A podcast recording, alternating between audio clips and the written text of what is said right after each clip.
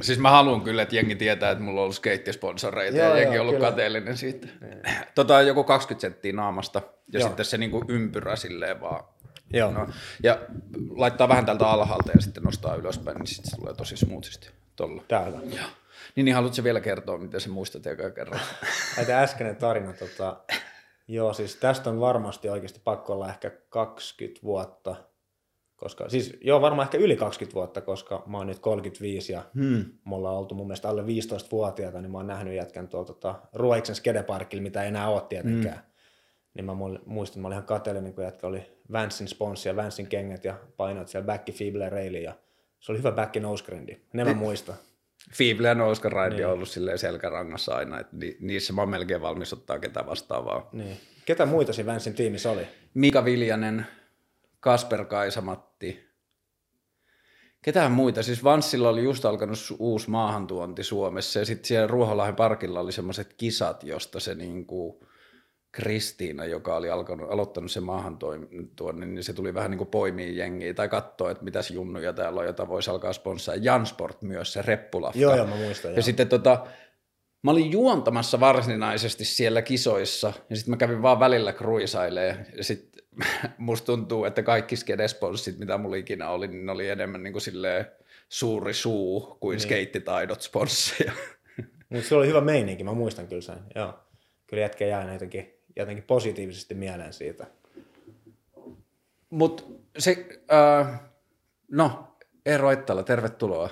Kiitos, kiitos. Kiva olla täällä. Mahtavaa, kun tulit. Ja tota, just niin kuin tällaiset asiat, että muistellaan jotain juttuja, jotka liittyy lautailulajeihin ja niistä on 20 vuotta, niin se on niin kuin asia, jota joutuu silleen jatkuvasti vähän niin kuin päivittämään omaa käsitystään omasta menneisyydestä tai elämästä, että kuinka pitkään näitä jotain asioita on tehnyt. Et mä oon skeitannut vuodesta 89, että siitä on tullut jo yli 30 vuotta, mutta että niin kuin silti edelleen lautailulajit ja suhde niihin tuntuu jollain tavalla vähän niin kuin edelleen semmoiselta, niin kuin, en mä tiedä, tuoreelta tai kutkuttavalta ja sellaiselta. Ja sun tekemisessä on näkynyt se viime vuosina jotenkin tosi paljon, että sä oot ollut viimeiset 15-20 vuotta lumilauta-ammattilainen 15 vuotta. Joo, siis yli, äh, mä sain ensimmäisen niin kuin NS-sponsoridiilin ulkomaalta niin vuonna 99, että se on 21 vuotta nyt. Ja sitten jos miettii sitä, että sä oot enemmän ja vähemmän se ollut sun velvollisuus tai duuni tai asia, mitä sun pitää tehdä, mutta silti näyttää edelleen, että sä menet vapaa-päivinä laskeen, jos on hyvä sää. Joo, siis ei, ei se mun mielestä ole muuttunut omalla tavallaan se suhtautuminen siihen lumilautailuun mm. millään tavalla. Tietysti mun kroppa on paljon huonommassa kunnossa kuin mitä se oli silloin 20 vuotta sitten, mutta edelleen nautti sit hommasta samalla lailla. Ja musta tuntuu, että ehkä itsekin pääsi siihen tilanteeseen takas lumilautailussa silloin, kun mä tein ton oman leffan nimeltään Ender vuonna 2015. Mm. Mä olin henkisesti vähän niin kuin valmistautunut siihen, että mun ura loppuisi siihen leffaan. Mutta sitten se leffa tuli ulos ja sponssit oli sitä mieltä, että oli niin magea story ja hyvä meininki, mm. että jos sä haluat jatkaa, niin me tuetaan sua, että, että saat tehdä mitä haluat. Sitten sehän tuntui ihan niin kuin itselle älyttömältä, että hei, että nyt mä voin tehdä niin kuin juttu ilman mitään paineita, että ainoat paineet, mitä mulle tulee, mä itse asetan ne itselleni. Niin. Että musta tuntuu, että sitä kautta mä oon taas, en mä sanoisi, että oppinut nauttimaan lumilautailusta uudestaan, mutta ehkä eri lailla, mm. sillä niin kuin vapautuneemmin. Mm. Että mulla ei enää ole niin sitä tarvetta niin kuin tehdä niitä pahimpia juttuja tai olla maailman paras, koska mulla oli jossain vaiheessa, mulla oli semmoinen tosi, että vitsi, että, että mun on pakko osata pystyä tekemään kaikki maailman pahimmat temput ja olla maailman paras tässä hommassa. Ja jossain vaiheessa musta tuntui, että mä olin niin kuin siellä niin kuin tosi niin kuin top Kärkikahinoissa. Niin, niin, kärkikahinoissa mukana. Mutta sitten kun omalla tavallaan niin pystyy sen oman mindsetin pistää siihen, että se on ihan ok, että sä et ole jossain jutussa maailman paras. Että sä voit tehdä sitä niillä omilla vahvuuksilla ja nautti siitä edelleen, mm. niin se on tärkeämpää. Niin musta tuntuu, että se on ehkä myös näkynyt mun meiningissä nyt, että, että mä niin oikeasti menen laskemaan sen takia, että se on helvetin kivaa. Ja musta tuntuu, että se ehkä inspiroi jengiä myös siihen, että katsoo, että vitsi, toi on 35 ja edelleen painaa ja nauttii siitä. Mutta toi kuulostaa myös vähän siltä, että se tietyllä tavalla, varsinkin jos katsoo sieltä jostain 2014 tai 2015 vuodelta tänne päin, niin se on melkein niin kuoleman jälkeistä elämää. Että se kelasit, että se laskeminen loppuu, mutta sitten sieltä löytyi niin kokonaan uusi todellisuus sen harrastamiseen. Joo, siis se on, se on ehkä just näin kuin mitä sä sen sanoit, koska mä olin tosissaan henkisesti valmistautunut siihen, että niin kuin ammattiura loppuu mm. tähän näin. Nyt mä saan ihan eri lailla arvosta ja nauttia jokaisesta ekstra päivästä tai ekstra vuodesta, mitä mä saan viettää laudan mm. päällä ja tehdä sitä ammatikseen silleen stressaamatta, että mistä talous tulee tai niin kuin, että, että pitäisi tehdä jotain muuta työtä. Että, että kyllä mä niin kuin sanon, että se on, se on niin kuin ollut ihan, ihan himmeetä. Et, et, et jos mä mietin taaksepäin aikaa silloin tota, ehkä vuosi 2006 oli mun niin kuin uran paras kausi silloin, kun me kuvattiin tota McDogin Follow Me Around-pätkää ja ja se Follow Me Around oli se, jonka vikajuttu oli se tuplapäkkirodeo. Joo, Joo se on just se siitä vähän myöhemmin. Joo, just se leffapätkä. Niin mä muistan, kun se pätkä tuli ulos, niin mä olin silleen, että, että nyt mä oon niin kuin itse saavuttanut ehkä sen niin kuin täyden potentiaalin itsestäni, että ehkä mä pystyn tästä pari vuotta vielä eteenpäin jatkaa mm. ja sitten se ura loppuu siihen. Ja tästä on 14 vuotta nyt. Mm. Että omalla tavallaan se ura on vaan koko ajan jatkunut ja jatkunut vähän silleen Teemu Selänenmäisesti niin kuin one more year. Mm. Mutta tota, ehkä se on ehkä ollut myös oma vahvuus aina, että mä en ole ikinä pitänyt sitä lumilautailuammattia niin kuin itsestäänselvyytenä, mm. että mä oon aina henkisesti valmistautunut siihen, että tämä saattaa olla mun viimeinen kausi, kun mä teen tätä. Ja mä oon aina yrittänyt nauttia siitä, tehnyt myös niin kuin mahdollisimman paljon duunia sen eteen, että se jatkuisi. Että mä en ole omalla tavalla vaan niin kuin ollut sillä, että hei, että mä oon niin hyvä tässä, jengi niin kuin tunnistaa mun nimen ja, ja trikit lähtee ja, ja partit on hyviä, että omalla tavalla, että mun ura tulee varmasti jatkumaan. Mä oon aina ajatellut silleen, vitsi, että mun on pakko aina parantaa itteen ja tehdä niin kuin se ekstra – niin kuin duunimäärä sen takia, että, että omalla tavalla mulla myös duuni pysyy, että mä saisin jatkaa sitä. Sä näytit äsken, että minkä verran sun polvi liikkuu enää, että minkälainen, niin kuin, minkälaisia rajoitteita siinä on, niin tiesit se jo etukäteen, sanotaan joskus 25-vuotiaana tai jotain, että okei, että tämä ammatti, mikä mulla on, saattaa jättää ikuisia jälkiä mun kehoon ja sen toimintaan. Mulla ei ollut siitä, siitä kyllä mitään hajua. Että mulla oli ensimmäinen siis kunnon loukkaantuminen, mikä mulle tuli, oli vuonna 2007 mä olin tuolla Luumäellä vetää semmoista reiliä, mikä tuli, se oli ehkä 50 rappusta mm. semmoinen reili, mä tein se backilippari ja se tuli järven jäälle alas. Ja se Aa, oli aika niin kuin, sitten mulla siinä alastulossa vääntyi polvi, vaan sitten kuului pieni napsahdus ja sitten mulla rupesi niin kuin se polvi tärisee ja pikkasen heikottaa. Mä olisin, että helvetti, että tässä nyt on jotain niin kuin ongelmaa. Mä aluksi luulin, että side meni poikki tai mm. jotain, kun siitä kuuli se napsahdus. Sitten mä kuitenkin niin nousin siitä ylös ja kävelin rappuset ylös, ajoin himaa, se oli kolmen tunnin ajomatka ja menin kämpille ja tota, söin buranaa, pisti Ice polveen perus, perusjuttu, että ei tässä mitään, että kyllä tästä paranee. Sitten viikko sen jälkeen mulla oli mä olin kilpailemassa X Gamesissa, mä en käynyt lekurilla näyttää sitä ollenkaan, kun mä ajattelin, että ei tässä mitään hätää. Ja sitten se X Gamesissa mä en niin kuin pystynyt sillä laudalla kääntyä oikein takakantille. että mä tein niin kaikki trikit siinä ranissa niin pelkästään etukantilta. Mulla mä tein back ja switch double backflip ja jotain muuta, niin kuin back on ehkä, niin kuin ne kaikki trikit oli mm. tollaisia. Aina kun mä käyn takakantille, se vihlas sinne polveen ja sitten mä ajattelin, että ehkä nyt parempi käydä jotain näyttää tätä polvea. Mä kävin sitten näyttää X Gamesissa sitä tota, fysioterapeutille ja sitten sanoin, että, että, että 99 prosentin varmuudella tässä ei mitään ongelmaa tässä polvessa. Mä olin silleen, että jes, että kuulostaa hyvältä, että, että tästä voi hyvin jatkaa. Sitten mä tulin himaa, mä kuvasin MacDogin kanssa siinä viikon verran reilijuttuja ja mulla oli semmoinen polvituki, minkä mä olin tietysti lainannut Pasi Salmiselta, kun mä ajattelin, että tämä on nyt vaan niin kuin mm. tämmöistä tilapäistä, että en mä polvitukia oikeasti tarvii. Ja ja sitten mä jatkoin siitä vielä Japaniin, mä kävin siellä kilpailemassa ja sitten polvi ei vaan niin kuin millään parantunut. Sitten vihdoin viimein niin kuin kuukauden jälkeen sitten loukkaantumista mä tulin himaan ja ajattelin käydä oikeasti näyttää sitä lekurilla ja sitten se kerran vetäsit polvesta sanoin, että sulla ei niin eturistille tässä näin. Sitten mä, olin, sit mä, mä, muistan että tunteen sillä, mä jotenkin valahdin ihan semmoiseksi, että se niin kuin valkoiseksi tuli semmoinen kylmä hiki, ja mä näin niin kuin silmissä, että nyt vilahtaa, että niin kuin mun ura oli tässä näin. Mm. Että oli kuitenkin periaatteessa, kun miettii, että 2006 oli mulle se mun elämäni paras kausi, ja 2007 heti putkeen, sitten tuli tämä loukkaantuminen, mä ajattelin, että nyt tämä ura oli tässä. Mutta sitten se lekkuri sanoi mulle, että, että jos sä oot nyt pystynyt tähän asti tuolla laskemaan, niin, niin laske tämä kausi loppuun ja tuu leikkauttaa se polvi sitten, kun sulla on hyvä hetki. Ja sitten mä kuvasin sen pätkän loppuun Jenkeissä tota, sitä McDogin Picture This-leffaa ja, ja sain siihen sitten tarvittavat matskut ja sitten mä tulin vapuksi ja menin suoraan leikkauspöydälle ja ja siitä sitten taas puolen vuoden kuntoutus. Ja sitten mä olin taas kunnossa pari vuotta, kunnes sitten meni toi toinen polvi pari kertaa putkeen hajalle ja, ja siitä meni myös eturistiside ja nyt on sitten kahdeksan polvileikkaus takana. Ja, ja niin oi, yhteensä Yhteensä joo, että vasemmassa on kaksi ja oikeassa on kuusi ja sitten tuossa oikeassa polvessa on nivelrikko, että se tosissaan, niin kuin mä näytin, niin se, se taipuu niin kuin tasan tarkkaan 90 astetta, että vaikka tästä kuinka rykistä, ei vaan taivu enempää. Et siellä niin kuin rakenteet on jotenkin silleen vaan jumissa tosta Joo, siis siellä on niin kuin semmoinen niin kuin rustovaurio, jotenkin se on vaan niin kuin, mä en oikein tiedä, siis lekurit on sanonut, että ainoa juttu, mitä sille voisi tehdä, että olisi että poraisi siihen luuhun reikiin, mikä tuottaa sarpikudasta, se arpikudos korvaisi se rusto, mitä siellä mm. ei enää olemassa, mutta sitten ei mitään takeita, että toimiiko se oikeasti ja sekin on sitten semmoinen niin puolen vuoden breikki, että mä oon nyt sitten ajatellut vaan, että, että, että jos täällä nyt pystyy laskemaan tällä, mm. mitä mä nyt pystyn, niin että antaa mennä vaan ja katsoa sitten niin kuin uran jälkeen, että, että mitä sillä sitten tehdään. Mitä tapahtuu, jos sä menet polville maahan ja yrität niin kuin istua perseellä alaspäin? Äh, eihän siis en mä pysty, ei, siinä on, siis ei. Siis Sä et voi joogata. Ei, ei se missään nimessä. Siis, se on ihan älytöntä. Mä voin, mä voin näyttää sulle, kun mä nousen tuolta lattialta. Sitten. Tää on tällaista. Mä, jos mä menen tähän niin lattialle, niin mä joudun mennä niin kuin näin. Näin. Ja sitten mä nou- mä joudun nousemaan niin kuin aina näin. Ah, et se ei vaan niinku, Ei, siis, joo. Mä, en- mä, en- mä, mä en pääse tästä alemmas mitenkään. Mä jään tähän näin. Mutta se onkin just, jos miettii ihan ylipäänsä niin kuin lumilautailua, niin eihän, eihän kukaan laske syväkyykyssä. Eihän, Niin. eihän tämä ole laskuasento, mutta omalla tavallaan mun pitää välttää sitä, että, että mä en vedä jostain isosta hyndestä vajaaksi tai pitkäksi. Mm. Mm. Että se olisi niin kuin pahin, mitä voisi käydä. Niin se on ehkä myös muokannut mun lumilautailu sit nyt enemmän siihen suuntaan, että mä vedän enemmän niin kuin urbaaneja juttuja tai reilejä mm. ja vähän vähemmän hyndiä. Että, että yrittänyt löytää niitä vahvuuksia, millä pystyy edelleen niin pelaa niitä, niitä omia juttuja tehdä. Mutta tietyllä tavalla varmaan se aivot oppii adjustoitumaan siihen, että mihin mun keho pystyy, mitä se pystyy tekemään, missä se liikeradat on. Samalla lailla kuin terveelläkin keholla ihminen ymmärtää sen, mutta että sitten se niinku rupeaa sulkemaan vaan niitä suuntia pois. Joo, siis kyllä, on, se- on se kyllä, mä huomaan, ja sitten mulla on niinku, myös vasen olkapää, se on lähtenyt sijoiltaan tuossa viimeisen parin, kolmen vuoden aikana ehkä, ehkä kuusi, seitsemän kertaa. Niin kyllä se huomaa sitten omalla tavallaan, kun sä oot jo niinku ilmassa, sä huomaat, että okei, nyt ei tulla hyvin alas.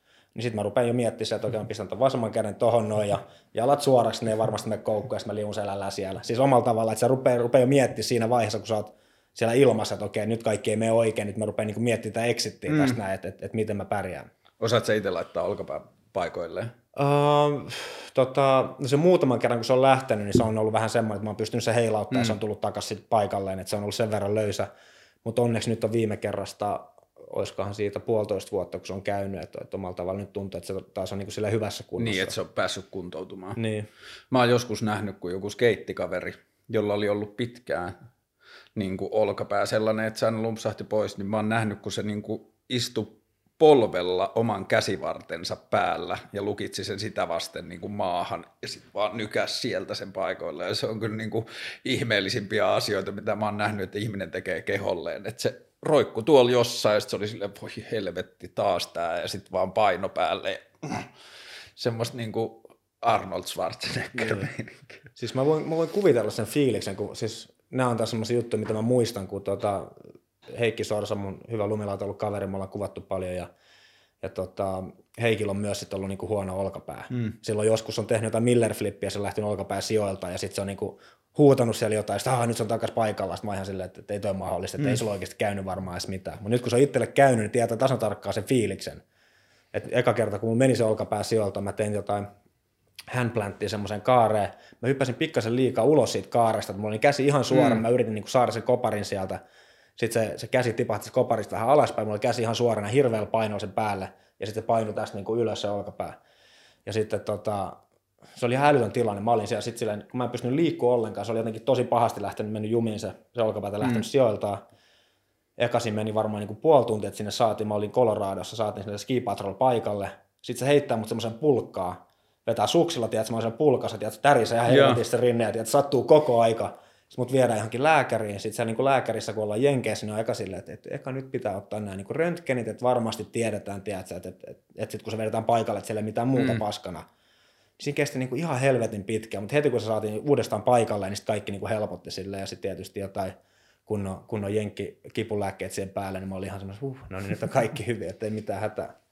Mä olin tota, muutama vuosi sitten, mä olin tuohon prassijujutsuun jotenkin tosi koukussa. Ja tota, sit mä, me oltiin kisahallilla kavereitten kanssa niin kuin vaan painimassa ja sitten mä lopetin itseäni reilusti isomman jäbän ja musta tuntuu, että se saattoi mennä sille vähän tunteisiin, että, niin kuin, että mä annan tämän takas vielä. Ja sitten seuraavalla kerralla, kun me painittiin, niin sit se sai mun jotenkin silleen kädestä otteen, että se pääsi alkaa tekemään semmoista käsilukkoa, ja sitten mä tein siihen liittyvää puolustusta, että mä suoritin sen, mutta sitten se vaan jotenkin ehkä oli päättänyt, että nyt mä niin pistän tämän jätkän taputtamaan, ja käytti kaikki fyysiset voimansa siihen, että okei, että nyt laitetaan, ja sitten kun mä puolustin sitä tiettyyn suuntaan, niin sitten kyynärpää pomppasi pois paikoiltaan. Silloin se meni nopeasti takaisin paikoilleen, mutta että se oli joku neljän viiden kuukauden juttu, että mä sain sen niin kuin suoraan tai se ei särkenyt enää. Ja sitten mä menin skeittaamaan Vuosaareen ja siellä on se semmoinen niin betonista tehty semmoinen niin kuin aalto, jonka jälkeen se kaari. Joo, mä tiedän Joo. sen, joo. Niin, niin sitten mä niin kuin ajoin siitä aallosta yli, kävin tekemään sinne kaareen tempuja, olin tulossa takaisin sen aallon yli, mutta mulla oli niin kuin keho väärässä asennossa. Se lähti kokonaan alta ja sitten mä lähdin niin kuin lentämään niin kuin silleen perseelleen kautta selälleen ja yritin ottaa kädellä vastaan, niin kyynärpää pomppasi täältä niin kuin ulos läpi. Niin kuin, siis silleen, että se lähti vaan pois paikoilta ja, ja muljahti jotenkin semmoiseksi ihmeelliseksi kukkakaaliksi tuohon.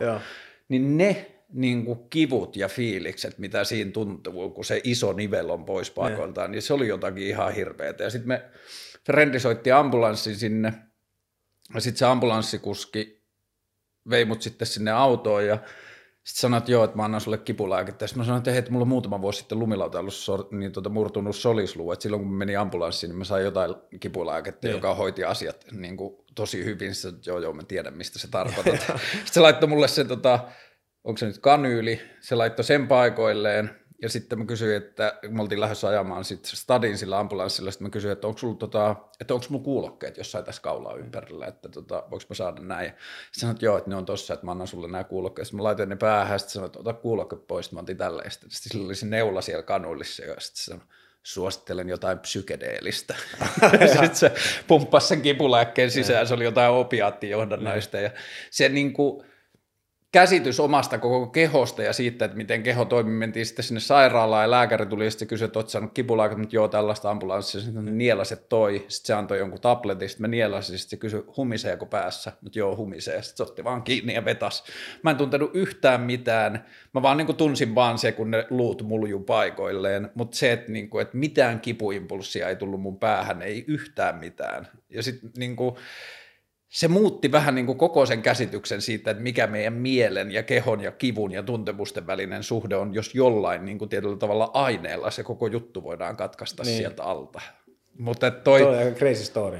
Joo, ja se, niin kuin, se jätti kyllä jotenkin myös jälkensä siihen, ja mulla on vähän niin kuin, tämä on varmaan meillä niin kuin kaikilla lautailulajiharrastajilla. Nyt kun mä oon aloittanut tuota kiipeilyä ja siinä on niin paljon niin kuin outoja ja erilaisia ulottuvuuksia, mm. mihin, niin mä oon löytänyt, niin kuin, että mulla on molemmat nilkat aika paskana, mulla on olkapäissä häiriöitä, mutta se niin kuin ehkä mikä mua kiinnostaa tuossa niin sunkin lautailuhistoriassa se, että miten itsestäänselvänä me ollaan tietyllä tavalla junnusta asti pidetty lähtiessä me harrastaa näitä lajeja, että tässä tulee turpaan. Mm. Että, se niin kuin, että se koko suhde siihen kehoon, jos miettii hakkia, mm. Marko Harmaala, kuopiolainen skeittari, vähän yli 40 vuotta, ihan saatanan taitava edelleen, niin sehän puhuu siitä, että se joutuu tällä hetkellä tekemään noin niin kuin kahdeksan tuntia kuntoutustoimintaa neljän tunnin skeittausta varten.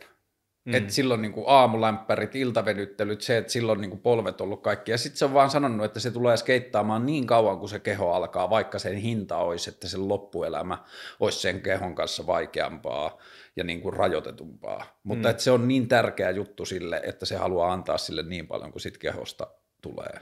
Mm. Jos sä mietit sun uraa ja tekemisiä, ja sanotaan, no okei, sulla on vielä niin kuin toi laskuhomma ja niin kuin sen, sitten kun se aktiivisempi laskeminen tai niin kuin tämänkin vertainen laskeminen loppuun, niin sitten voidaan aloittaa varmaan uusia keskusteluja asioiden korjaamiseen, voidaanko niille tehdä jotain, mutta että jos mietitään vaikka, että sun polven liikerata jäisi tohon, niin jos sä mietit koko sun uraa taaksepäin ja kaikkea sitä, niin tekisit se uudelleen. Onko toi niin kuin tollaset hinnat, onko ne niin kuin kohtuullinen korvaus siitä, mitä sä oot saanut kokea? Siis, joo, ilman muuta en mä, en mä missään nimessä vaihtaisi päivääkään pois silleen, että, että kyllä kaikki noin elämykset ja kokemukset ja, ja tota, kaverit, ketä on tavannut ja, ja siis vaan ylipäänsä se, että pystyy tekemään tuommoista juttua ammatikseen vielä tällä niin 20 vuotta.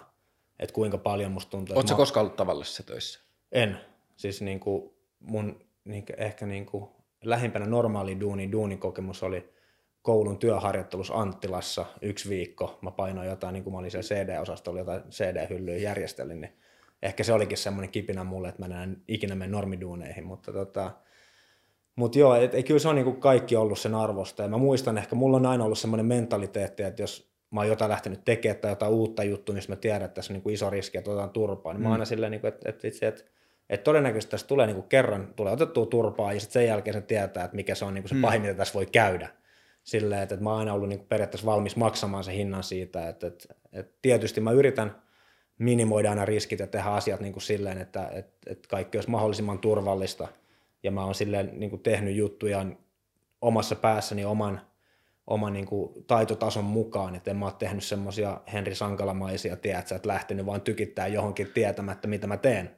mutta silleen, tiedätkö, että, että mä oon ottanut semmoisia tietoisia riskejä ja ehkä niin kuin halunnut sitä tosi paljon, että mä oon niin kuin ollut monissa paikoissa just siellä vähän niin kuin mun osaamisalueen ja taitotaso niin kuin siellä yläpäässä, mm. että vähän niin kuin kolkutellut sinne, että jos tässä menee joku vika, niin sitten kyllä sattuu pahasti, mutta, mutta, tota, mutta kaikki on mun mielestä mennyt silleen, siinä suhteessa mukavasti, vaikka polvet onkin kärsineet, niin se on kuitenkin osa, osa sitä mun mielestä tota hommaa ja, ja, ja, ehkä myös osa siitä, että minkä takia ne polvet nyt on niin huonossa kunnossa, on myös ollut se, että, että niiden loukkaantumista jälkeen mulla on ollut hirveä palo päästä mm. heti tasan tarkkaan niin kuin sillä lääkärin antamalla ajalla siihen niin kuin huipputasolle takaisin en mä sano, että mä olisin luistanut missään nimessä niistä tota, kuntoutuksista, mutta omalla tavallaan se, että jos lääkäri antaa sulle, että, että eturistilin leikkauksen jälkeen puolen vuoden päästä sun pitäisi olla niin kuin sataprosenttisessa kondiksessa, mm. niin tässä kuitenkin puhutaan omalla tavallaan niin kuin ihan perusduunarille, joka naputtelee tietokonetta, mutta sitten taas sataprosenttisessa kunnossa ole niin kuin tälle niinku huippuurheilussa, niin huippuurheilussa vähän eri asia. Niin. Ja vielä sitten, huippuurheilu on aina huippuurheilu, mutta ehkä lumilautailussa kuitenkin se isku ja vääntö ja kaikki tämä vielä polviin kohdistuva niin mm. niin aika iso, että, että jos mä olisin jokaisen polvileikkauksen jälkeen antanut sen pari-kolme kuukautta vielä ekstra aikaa siihen, kuin mitä se lääkäri sanoi, niin mä veikkaan, että nyt oltaisiin paremmassa tilanteessa. Niin, aivan. Mutta sitten kuitenkin taas, että, että, että mä oon tehnyt aina sen, niin kuin, sen päätöksen, sen fiiliksen mukaan, mikä silloin on ollut, ja tietysti junnuna on aina ollut hirveä palo päästä takaisin, ja jokainen kuukausi, minkä olisi menettänyt sitä kaudesta, olisi tuntunut hirveältä, niin, mm. niin, et, niin kuin vastaus sun kysymykseen, niin vaihtaisi päivääkään, että kaikki on ollut sen arvosta. Ja, ja mä oon aina ajatellut silleen, että, että, että murehditaan näistä asioista sitten, kun on oikeasti sen aika, että nyt mä pystyn kävelemään ja tekemään kaikki juttu ihan normaalisti ja lumilautaille edelleen, ja, ja, ja tietysti tuossa ohella vähän odottaa sitä, että mitä toi niin kuin lääketiede tekee, että, että onko sitten niin kuin tekonivelet sun muut mm. niin kuin ihan ok sitten uran jälkeen, niin painaa jonkun sellaisen tuonne polveen ja taas niin kuin aloittaa uuden elämän ja uuden uran. Se on hurja ajatus, että niin kuin 35-vuotiaana ajattelee plus 40 elämää ja miettii, että yksi vaihtoehto on niin, että, no, että toi keino nivelteknologia, mm. että se voi olla sitten niinku relevantti vaihtoehto. Että se on kuitenkin niinku, että meille lajin ympärillä kasvaneille toi tuntuu jo silleen aika normaalilta, mm, mutta että jos sä mietit silleen niin kuin perus, perus mm. silleen turvallisten, turvallisten urheilulajien kanssa viettänyttä niin kuin, tai arkea viettänyttä ihmistä, niin sille ajatus siitä, että nelikymppisenä harkitsisi keinoniveltä on aika niin. kaukainen. Niin, ja kyllä jotenkin siis kun ajattelee, on se sitten lumilautalla tai skeittaus, kun nämä ei ole semmoisia lajeja, että, että, että sanotaan nyt, että olisi pelannut sulkapalloa joku on silleen, että, että ei enää pysty sitä pelaamaan, että hei, vaihdat sitä uintiin, mm. että eihän no problem. Mm. Mutta se ei toimi meille silleen, että, että, että, että kyllähän me halutaan lumilautalla skeitä niin pitkään kuin se on mahdollista ja ollaan valmiit sitten tekemään niitä uhrauksia niin. niin kropan ehdoilla sen eteen. Että nyt ollaan siinä pisteessä, mutta tota, mut, mut se on ollut kyllä tosiaan kaiken arvosta, että ei, se ei varmaan päde, niin kuin normi-ihmiset ei pysty ymmärtämään sitä, tai normi ja normi, ollaan mekin normi-ihmisiä, mm. mutta ne, jotka ei välttämättä ole harrastanut tämmöisiä lajeja, mitkä on omalla tavallaan, että se ei ole pelkästään se urheilusuoritus, vaan se on niin kuin myös se, se elämäntapa ja kaikki kaverit ja kaikki se kulttuuri, mikä sen ympärillä niin. on, mikä kiehtoo siihen ja, ja haluaa myös niin kuin pistää sut pysymään siinä niin kuin ringissä mukana. Joo, ja pelkästään se, että minkälaiseen me ollaan totuttu siinä, että mikä on niin kuin meille normaali paikka olla. Että sä saatat olla silleen kuusi tai kahdeksan tai parhaimmillaan joku siis silleen 12 metriä niin kuin kovan maapinnan yläpuolella. Mm. Että sä saatat olla silleen, mulla on niin kuin viimeiset silleen kovat tai silleen kovemmat laskuvuodet on varmaan jotain 0506 ja sen jälkeen se on mennyt vähän silleen sunnuntaisuhailuksi, mutta et silloin, no mä oon varmaan jotain 25 tai jotain, niin silloin mä oon vielä pyörinyt jotain femmoja ja seiskoja Talman isosta boksista. Mm. Niin vaan se, että, niin kuin, että, että pystyy olla jotenkin, luo, tai että se on luonnollinen tila itselle mennä viittäkymppiä, olla silleen niin kuin monien monien metrien päässä lähimmästä niin kuin kiinteästä maanpinnasta, mm. olla hassussa asennossa ja se tuntuu sillä tavalla normaalilta. Mm. Ja nyt kun tehtiin toi Kiirakorpi-jakso, niin siinä puhuttiin sen kanssa siitä, semmoinen ranskalainen tyttö, joka Ysärillä toi backflipit naisten joo, taitoluistelu. muistan tai jotain kuten, joo. Joo, ja se, sitä, miten, ei, sitä ei saanut tehdä Niin, se miten taitoluistelu sitten suhtautui siihen oli se, että ne kielsi sen liian vaarallisena. Joo. Ja se on hurja ajatus, että kuinka vähän meidän lajeihin on ikinä kuulunut mitään ajatusta siitä, että joku olisi liian vaarallista tai se. Ja siinä näkyy ehkä parhaiten se, että – kuinka irti jotenkin urheilun perinteisistä meiningeistä noi lajit on. Onko sua valmennettu koskaan? No ihan silloin joskus junnuna mä olin osana tota, Suomen junnujen maajoukkuetta. Mm. Ja, ja silloin, mutta mä sanoin, että se valmennuksen taso oli ehkä enemmän. Mä, mä koen, että lumilautalussa valmentajat tuolla tasolla, mitä silloinkin siis oltiin mm. jo, että silloin jos ne valmentajat itse osaa tehdä niitä temppuja, mitä ne yrittää sulle opettaa, niin mä, mä koen silloin, että se valmentajan rooli on olla matkanjärjestäjä. Niin. Ja semmoinen vähän niin kuin isä, isähahmo, joka siellä niin kuin reissa katsoo, että kaikki niin kuin on ok. Mutta tota, ehkä se niin kuin valmennus itsessään tulee parhaiten aina niiltä lajitovereilta, niin. että ne kertoo sulle, että hei vitsi, että poppaa vähän myöhemmin tai koita vähän niin katsoa enemmän Olaylilta, mitä se ikinä mm. onkaan. Tai sitten itse katsomalla videolta, että miltä se näyttää verrattuna muiden tekemiseen. Että musta tuntuu, että se on, niinku, se on aina, mä en ole ikinä ymmärtänyt sitä niinku valmennustoiminnassa, että siellä on joku tyyppi, joka itse pystyy tekemään niitä juttuja, mm. mutta se yrittää kertoa sulle, että mitä sen pitäisi tehdä. Ja tietysti kun lumilautailussa vielä ja skeittauksessa, niin siellä ei ole yhtä oikeaa tapaa tehdä yhtä temppua. Niin. Että kaikki tekee ne temput erilailla, niillä on oma twisti siinä sun muuta, niin, niin joku tyyli, millä sä teet tempun, niin voi olla sulle helpompi kuin mitä se on mulle. Tai sitten taas joku juttu mulle on helpompi kuin mikä se on sulle omalla tavallaan. Niin. Sitä ei pysty kertoa, että mikä on paras yksi oikea tapa tehdä joku juttu. Miten sulle niin kuin ravinto tai oheiset niin kuin kuntoliikunta ja kaikki tällainen, niin onko se ollut myös aina niin kuin itse ohjattua, että sulla ei ole koskaan ollut ympärillä tai ulkopuolelta tulevaa ääntä tai jotakin, joka kertoo, miten sun pitää toimia ollaksesi urheilija? Joo, ei, ei ole ikinä ollut mitään sellaista. Tota, mä muistan, kun mä oon ollut siis tota, yläasteella Haukilahdessa ja sieltä mä pääsin sitten jonkun hillotuksen kautta Mäkelärinteen urheilulukioon, mä sain jotain, tota, jotain lajipisteitä lumilautailusta, mm. vaikka siellä ei ollut lumilautalinjaa. Niin mä pääsin sitten siellä semmoiseen niin kuin ns, ns, niin kuin liikunnan sijaan, me oltiin niin kuin yksilövalmennuksessa, missä oli purjehtijoita ja sitten oli pari judokaa ja sitten siellä oli minä lumilautailu jotain muuta porukkaa, kelle ei ollut semmoista niin kuin isompaa lajiporukkaa kuin mm. olisi niin kuin futarit tai lätkän pelaajat mm. tai mitä ikinä olikaan tai yleisurheilijat meidät oli pistetty yhteen, yhteen settiin siellä ja mä muistan, se oli vielä, tämä oli huvittava, kun tota, siellä oli mu- muutama kerta, että joskus mä tulin niin kuin, esimerkiksi niin farkut jalas johonkin treeneihin ja sitten se valmentaja sanoi mulle jotain, että, että, että, että Eero, susta ei ikinä tule yhtään mitään, että kai sä tiedät sen. Sitten mä muistan, että joskus meillä oli joku semmoinen, että lähdettiin sen porukan kanssa lenkkeilemään, inholenkkeily ylipäänsä. Mm.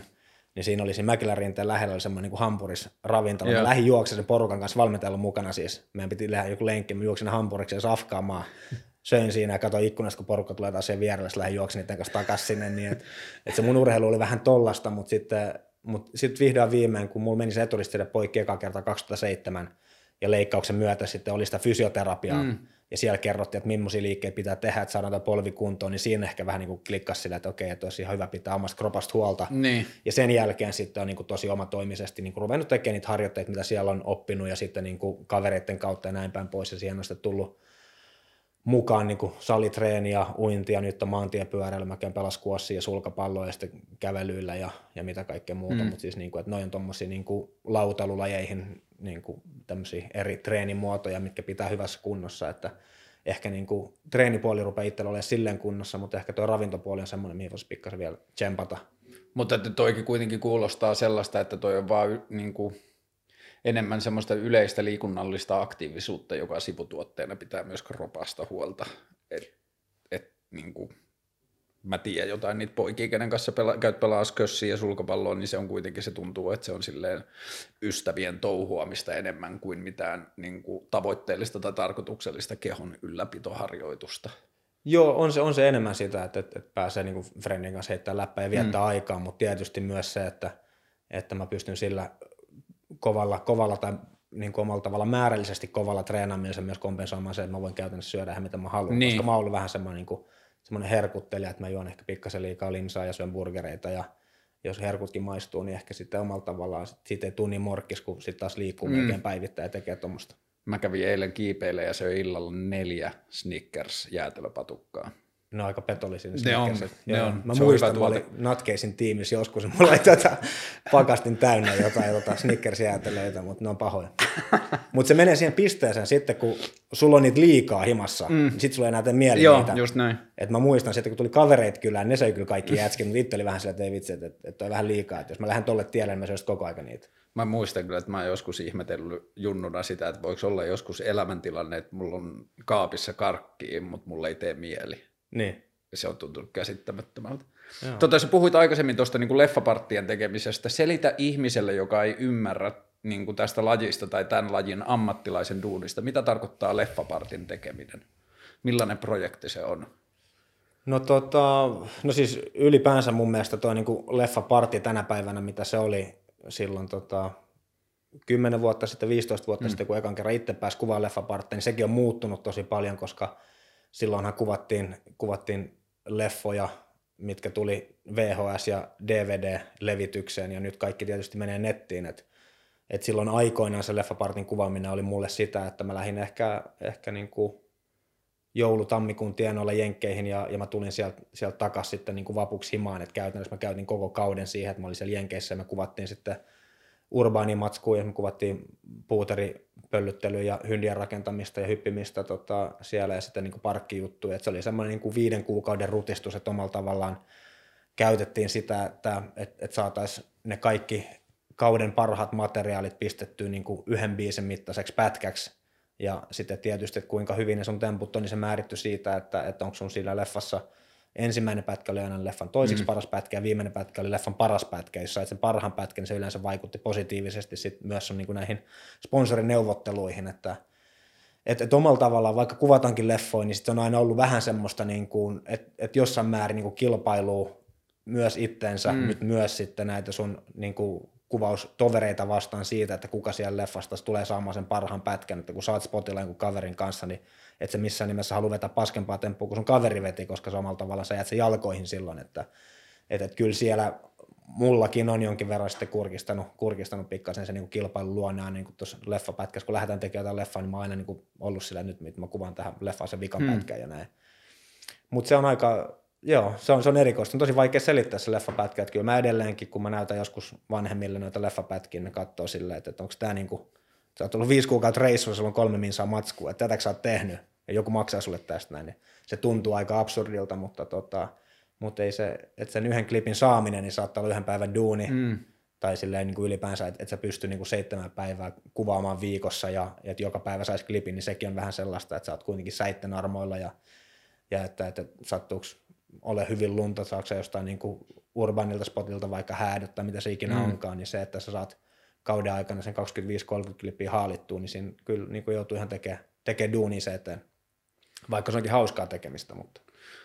Joo, ja se on kiinnostavaa, että miten monitahoinen se on ja miten vaikea sitä voi olla hiffata ulkopuolelta. että tietyllä tavalla se liittyy, tai siinä on vähän samankaltaisuuksia kuin jos verrataan niin kuin muusikon levyn tekemiseen että se itseilmaisuulottuvuus, minkälaisia juttuja mä haluan tehdä, minkälaisia vaihtoehtoja tai ratkaisuja mä haluan näyttää. Säkin on ollut kuitenkin yksi niistä laskijoista, joka on ettinyt silleen linjoja ja että joo joo, tota reili on pidet, vedetty pitkään, mutta mitä jos sitä vetäisikin tällä tavalla tai, ja kaikkea sitä, että siinä on niin kuin se luova ulottuvuus ja sitten sit, niin tämä atleettinen niin kuin tietyllä tavalla suoritteisuus, että näin vaikea temppu näin vaikeaan paikkaan ja sitten, että miten monitahoinen siitä tulee.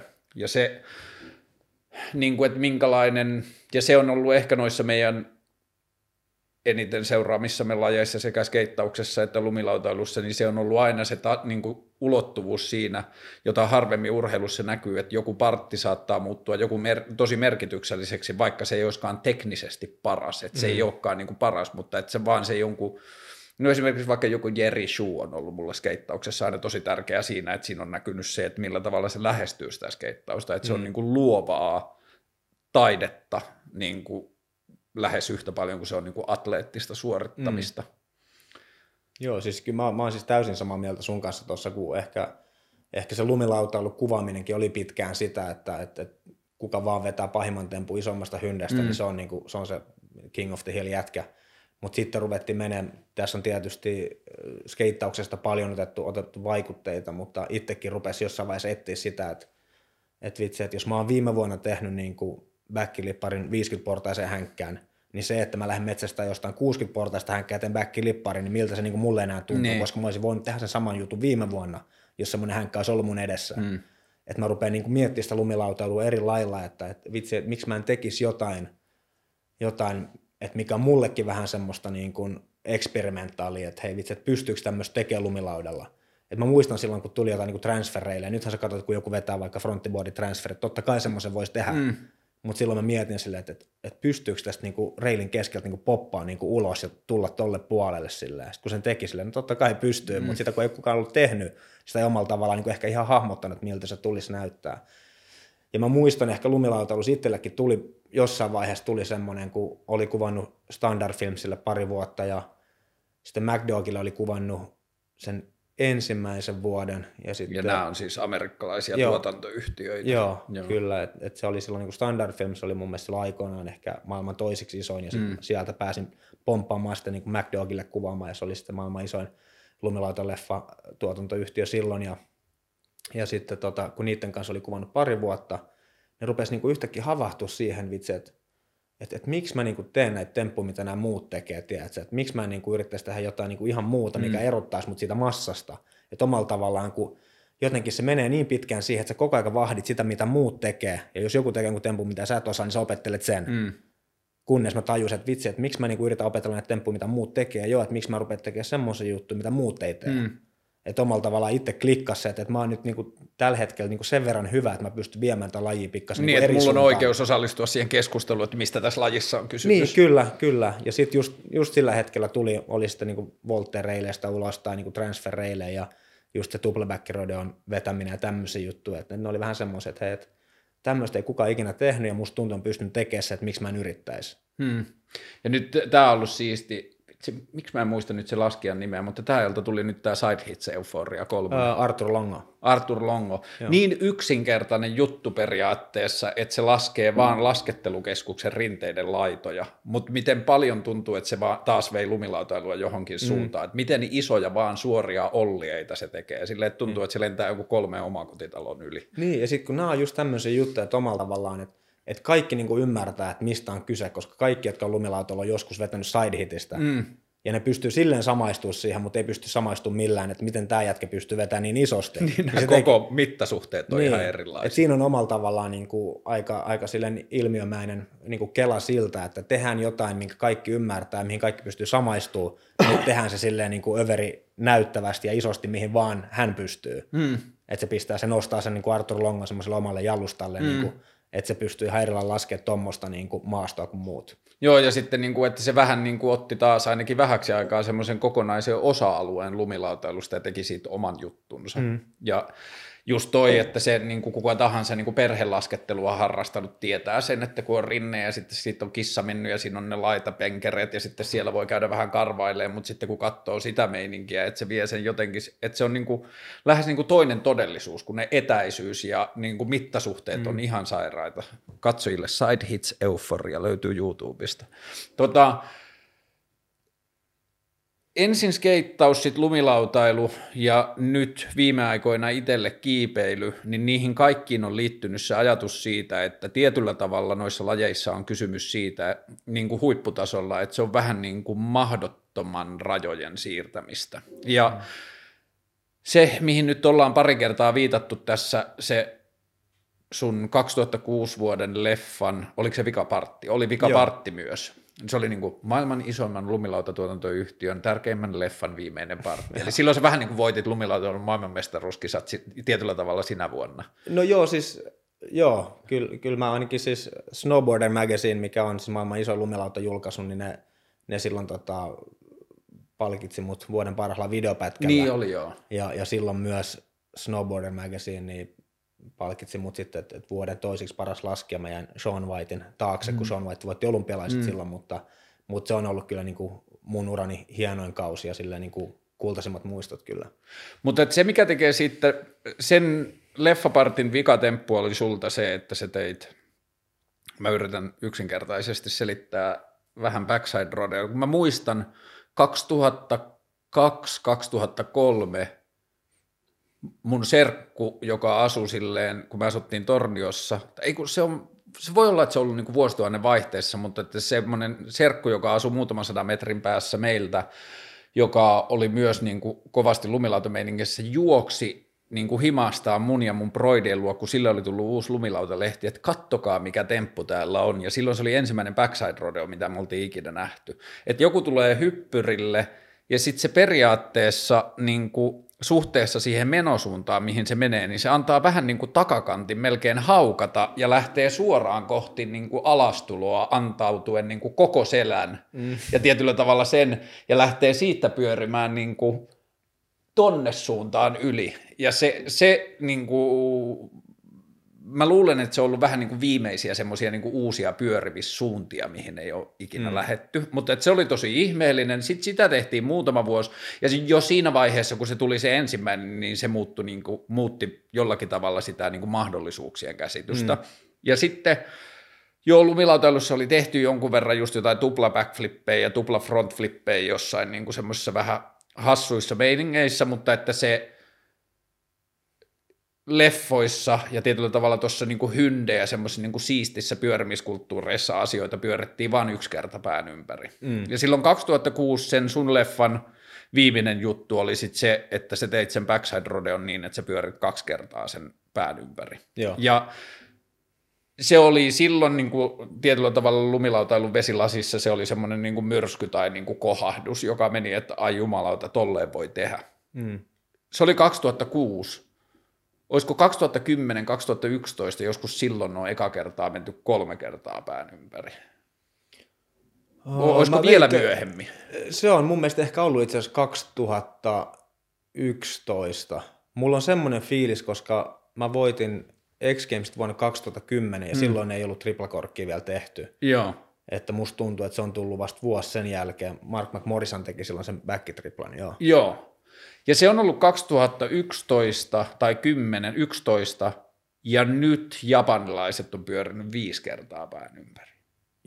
Onko? Mun mielestä tuli nyt semmoinen, nyt hyvä kun sä kysyt onko, niin, niin. mun pitäisi tietää tästä asiasta mukaan enemmän.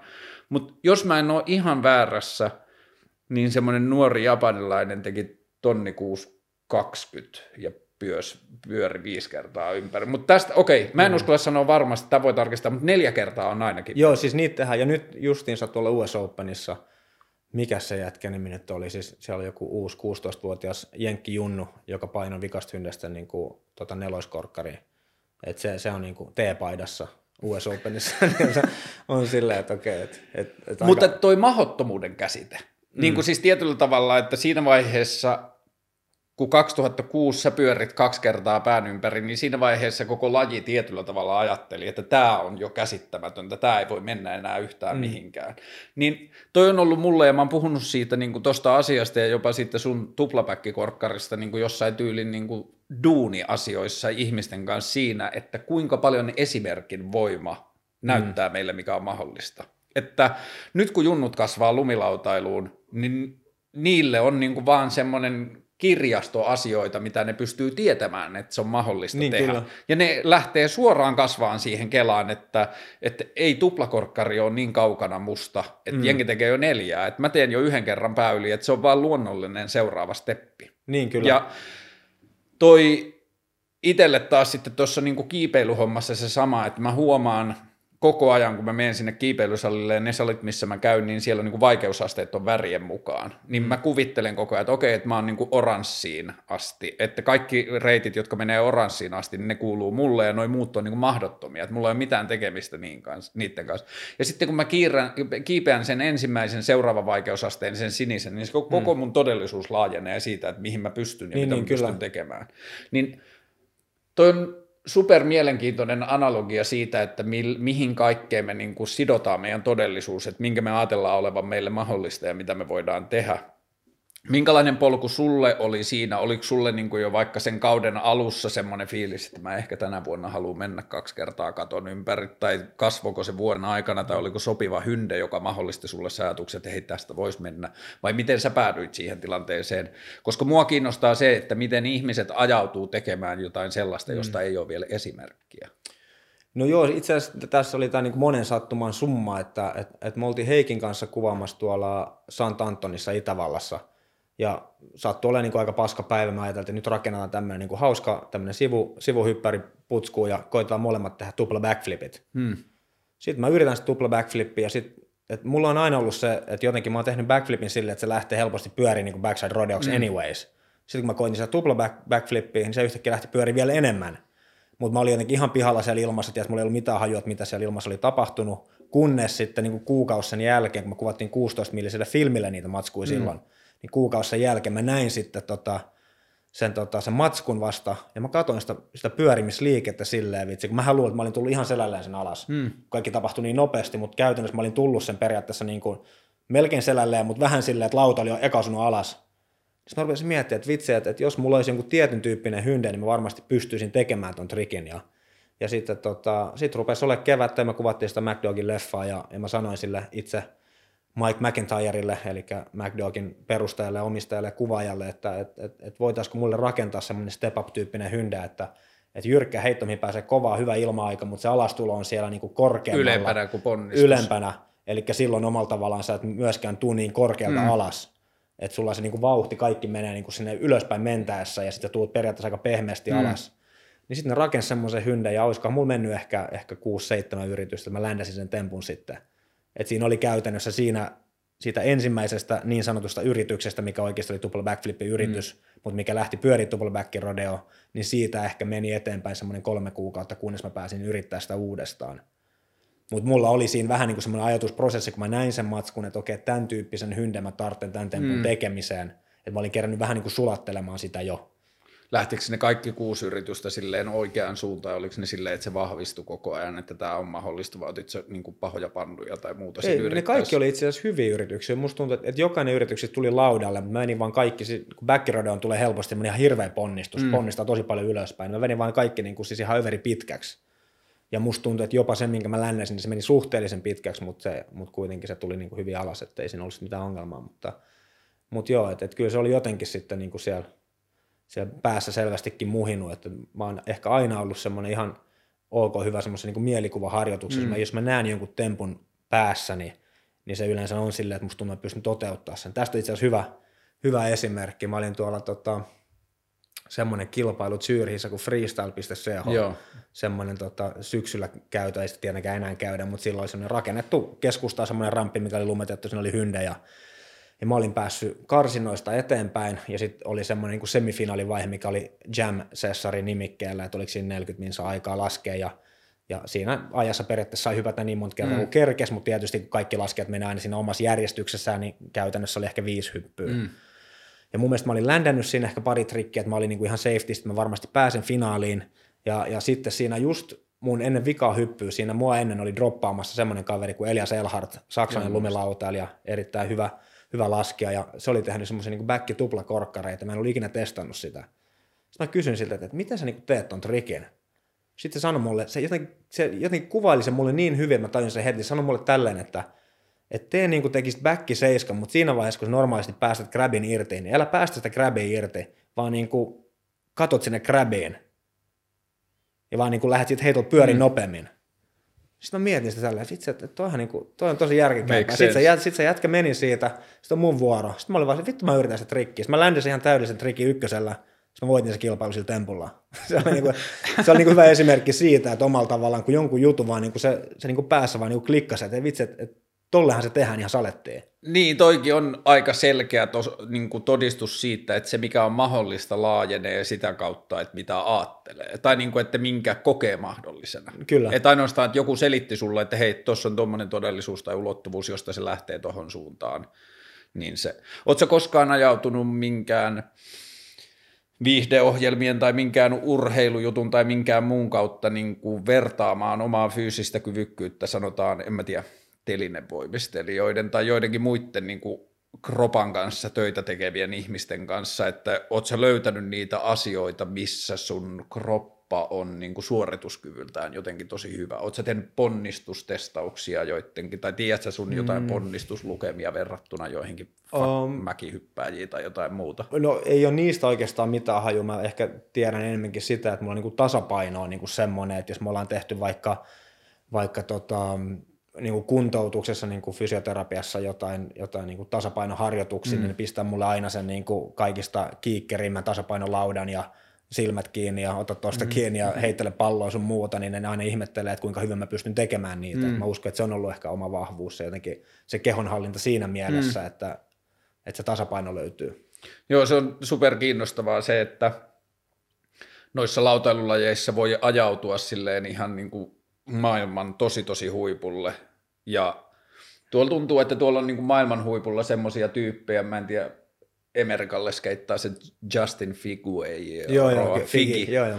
Yksi varmaan silleen maailman parhaimmista skeittar, äh, skeittareista niin kuin isossa skeittauksessa, ja sitten se ei pelkästään näytä kodittomalta, vaan se näyttää silleen hakatulta kodittomalta niin, jatkuvasti. Niin, et se, et sillä on niin tosi vähän tekemistä silleen urheilijan tai urheilujuuden kanssa, ja musta tuntuu, että sen niin ajatus itsestään urheilijana on hyvin kaukainen, mutta silti se pystyy jotain tosi tosi vaikeaa atleettista urheilulajia suorittamaan silleen maailman korkeimmalla tasolla. Niin, siis sitä mä oon itse asiassa itsekin miettinyt, just hyvänä esimerkkinä tämä Figi, mm. että jos se on niin noin hyvä skeittaamaan, niin mä uskon, että se olisi pärjännyt lajissa kuin lajissa. Tätä mä oon miettinyt kanssa. Et kyllä, että sit varmasti olisi voinut tulla hyvä fudispelaaja mm. tai lätken pelaaja tai mitä tahansa, että omalta tavalla, että, että, että jos sä pystyt oppimaan noin haastava lajin kuin skeittauksen käytännössä varmaan niin kuin tekemättä mitään omalla tavallaan siihen valmistavaa kuntoa tai niin kuin duunia tai mm. omalla tavallaan treeniä ja sitten varmaan ruokavalio on silleen jo ihan viimeisen päällä, niin mä uskon, että silloin olisi ollut rahkeet tehdä mitä tahansa.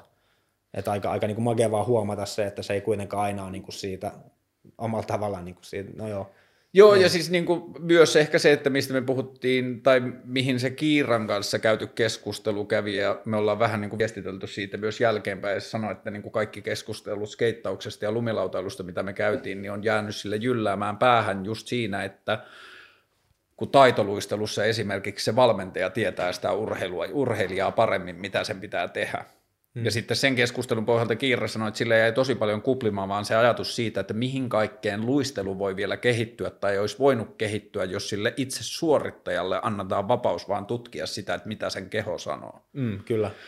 Sä oot antanut molemmille varmaan tuhat tuntia, tai tuhansia tunteja aikaa, niin miten sä vertaisit skeittausta ja lumilautailua niin kuin urheilusuoritteena tai tekemisenä?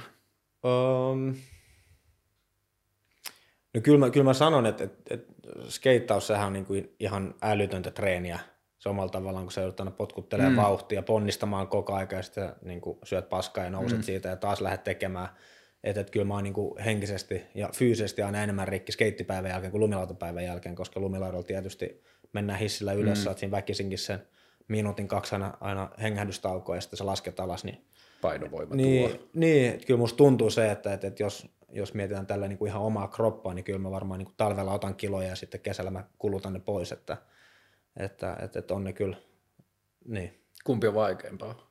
On, on skeittaus mun mielestä huomattavasti vaikeampaa, että, että et enhän mä oon missään vaiheessa niin kuin junnunakaan ajatellut sille, että, että, että nyt mä valitsen lumilautailu ja siitä tulee mulle ammatti. Mm. Mä vaan koen, että se on niin kuin ollut mulle, mulle helpompaa ja ehkä mulla on myös ollut sitten se – ehkä niin kuin pää oikeassa paikassa siinä, että, että lumilautailussa tietysti mennään vähän lujempaa ja vedetään mm. isommin ja, ja se ei ole ehkä ihan niin teknistä, että siinä ehkä pitää olla myös sitten niin kuin, en mä sano, että pitää olla enemmän bolseja, mutta se, tiedätkö, että, että, että se on varmasti helpompi oppia, jos on niin kuin semmoista vähän niin kuin uhkarohkeat meininkiä, mm. että nyt vittu mä hyppään tuosta hyndestä ja pyörin tuosta katon kautta ympäri, että en pelkää meiningillä. Että... Niin lumilautailussa on kyllä ehkä enemmän historiassa nähty niitä tyyppejä, joista on tullut hyviä sitä kautta, että ne on hulluja. Niin. Skeittauksessa se on vähän vaikeaa. Niin, siinä ei oikein voi fuskata, kun se lauta ei pysy jaloissa. Niin. Että sun on niin kuin se tekniikka on pakko olla hallussa. Joo. Ja kyllä mä oon miettinyt sitä, että on kiinnostavaa, että kun jossain vaiheessa kaiken maailman kuvantamistekniikat ja aivotutkimus, niin kuin asiat ja muut kehittyy, että kun miettii joitain skeittauksen temppuja, että kuinka monimutkaisia ne motorisesti on, mm. että kuinka monta asiaa sun pyst- pitää pystyä niin kuin aivoissa joistakin ihan niin kuin silleen varpaan kärkien asennoista ja niin kuin tällaisista asioista, että sä pyörität ensin lautaa johonkin suuntaan, sä asetat jalan ja sen asennon johonkin niin kuin tiettyyn hyvin tarkkaan positioon, mm puhutaan jostain vaikka manuaaleista tai jostain flipillä sisään grindeista, ja sitten se vielä sen jälkeen asetat itse suuteen asentoon mm. ja niin kuin valmistat vielä siitä, tulemaan siitä tempusta jollain toisella niin kuin monimutkaisella jutulla pois. Niin, ja, ja kuitenkin vielä se, että, että missä kulmassa sun pitää ylipäänsä niin. tulla siihen, että sä pystyt suorittamaan sen tempun, että se on aika monen, monen jutun summa. Niin, ja kuinka pienistä monesta tekijästä, että se temppu ei onnistu, jos ei sun keho oikeassa suunnassa, vaikka sun jalat olisi oikeassa Niinpä. paikassa. Ja kaikki toi, että siinä kertautuu kaikki tollanen. Nyt mä katsoin, sä olit tällä viikolla laittanut jonkun Instaklipin Talmasta, jossa sä tota, niin kuin rykäsit kehon periaatteessa 180 jo ennen sitä hyndeä. Että lauta pysy paikoillaan, mutta että sit sä niin kuin jengasit sen silleen kierteen valmiiksi siihen ja sitten se lähti siitä. Mikä trikki se oli? Siis, tota, siis puhuuko se siis Hyndestä Joo. Switchback, Switchback satanen vai? Ei, kun, joo, se oli hieno se switchback satanen, jossa sä pyörit niin kuin silleen kehon niin kuin ees taas, että se Joo. kävi ilmassa molemmissa suonnissa, Niin. mutta sä pyörit ehkä seiskan tai ysin niin, että sä, että lauta meni vielä linjaa suorassa, mutta sit sä aloitit sen kehon pyörimisen jo Aa, silleen okei, joo, aikaisemmin. joo, niin, niin, siis se, se back 7, Joo. minkä mä teen, joo. Joo, se, se, oli, se oli ehkä, en mä tiedä, se on, se on erikoinen. Mun mielestä siinä on jotain hienoa tänä päivänä, jos joku pyörii niin kuin ihan flättinä, mutta se vaatii sen, että pitää olla kroppa niin kuin ihan suorana, ja sitten se niin kuin rykäset niin omalla tavallaan, sehän käy niin, että että kroppa on varmaan kääntynyt itsessään jo 180, Niin. 80, kun lauta menee vielä suoraan, Just näin. ja sitten ne jalat tulee perässä. Joo, että se oli niinku se niinku tietyllä tavalla jännite, se kierre oli siinä jo niin, kehossa. kyllä. Joo, joo. Ja tähän niin kuin lumilautailuun liittyviin kehon kierteisiin ja kehon voimiin löytyy semmoinen, se on edelleenkin mulle jotenkin jäänyt mieleen semmoisen niin tajunnan räjäyttävänä havaintona, siis meidän yhteinen ystävämme Heppu Pentti. joo.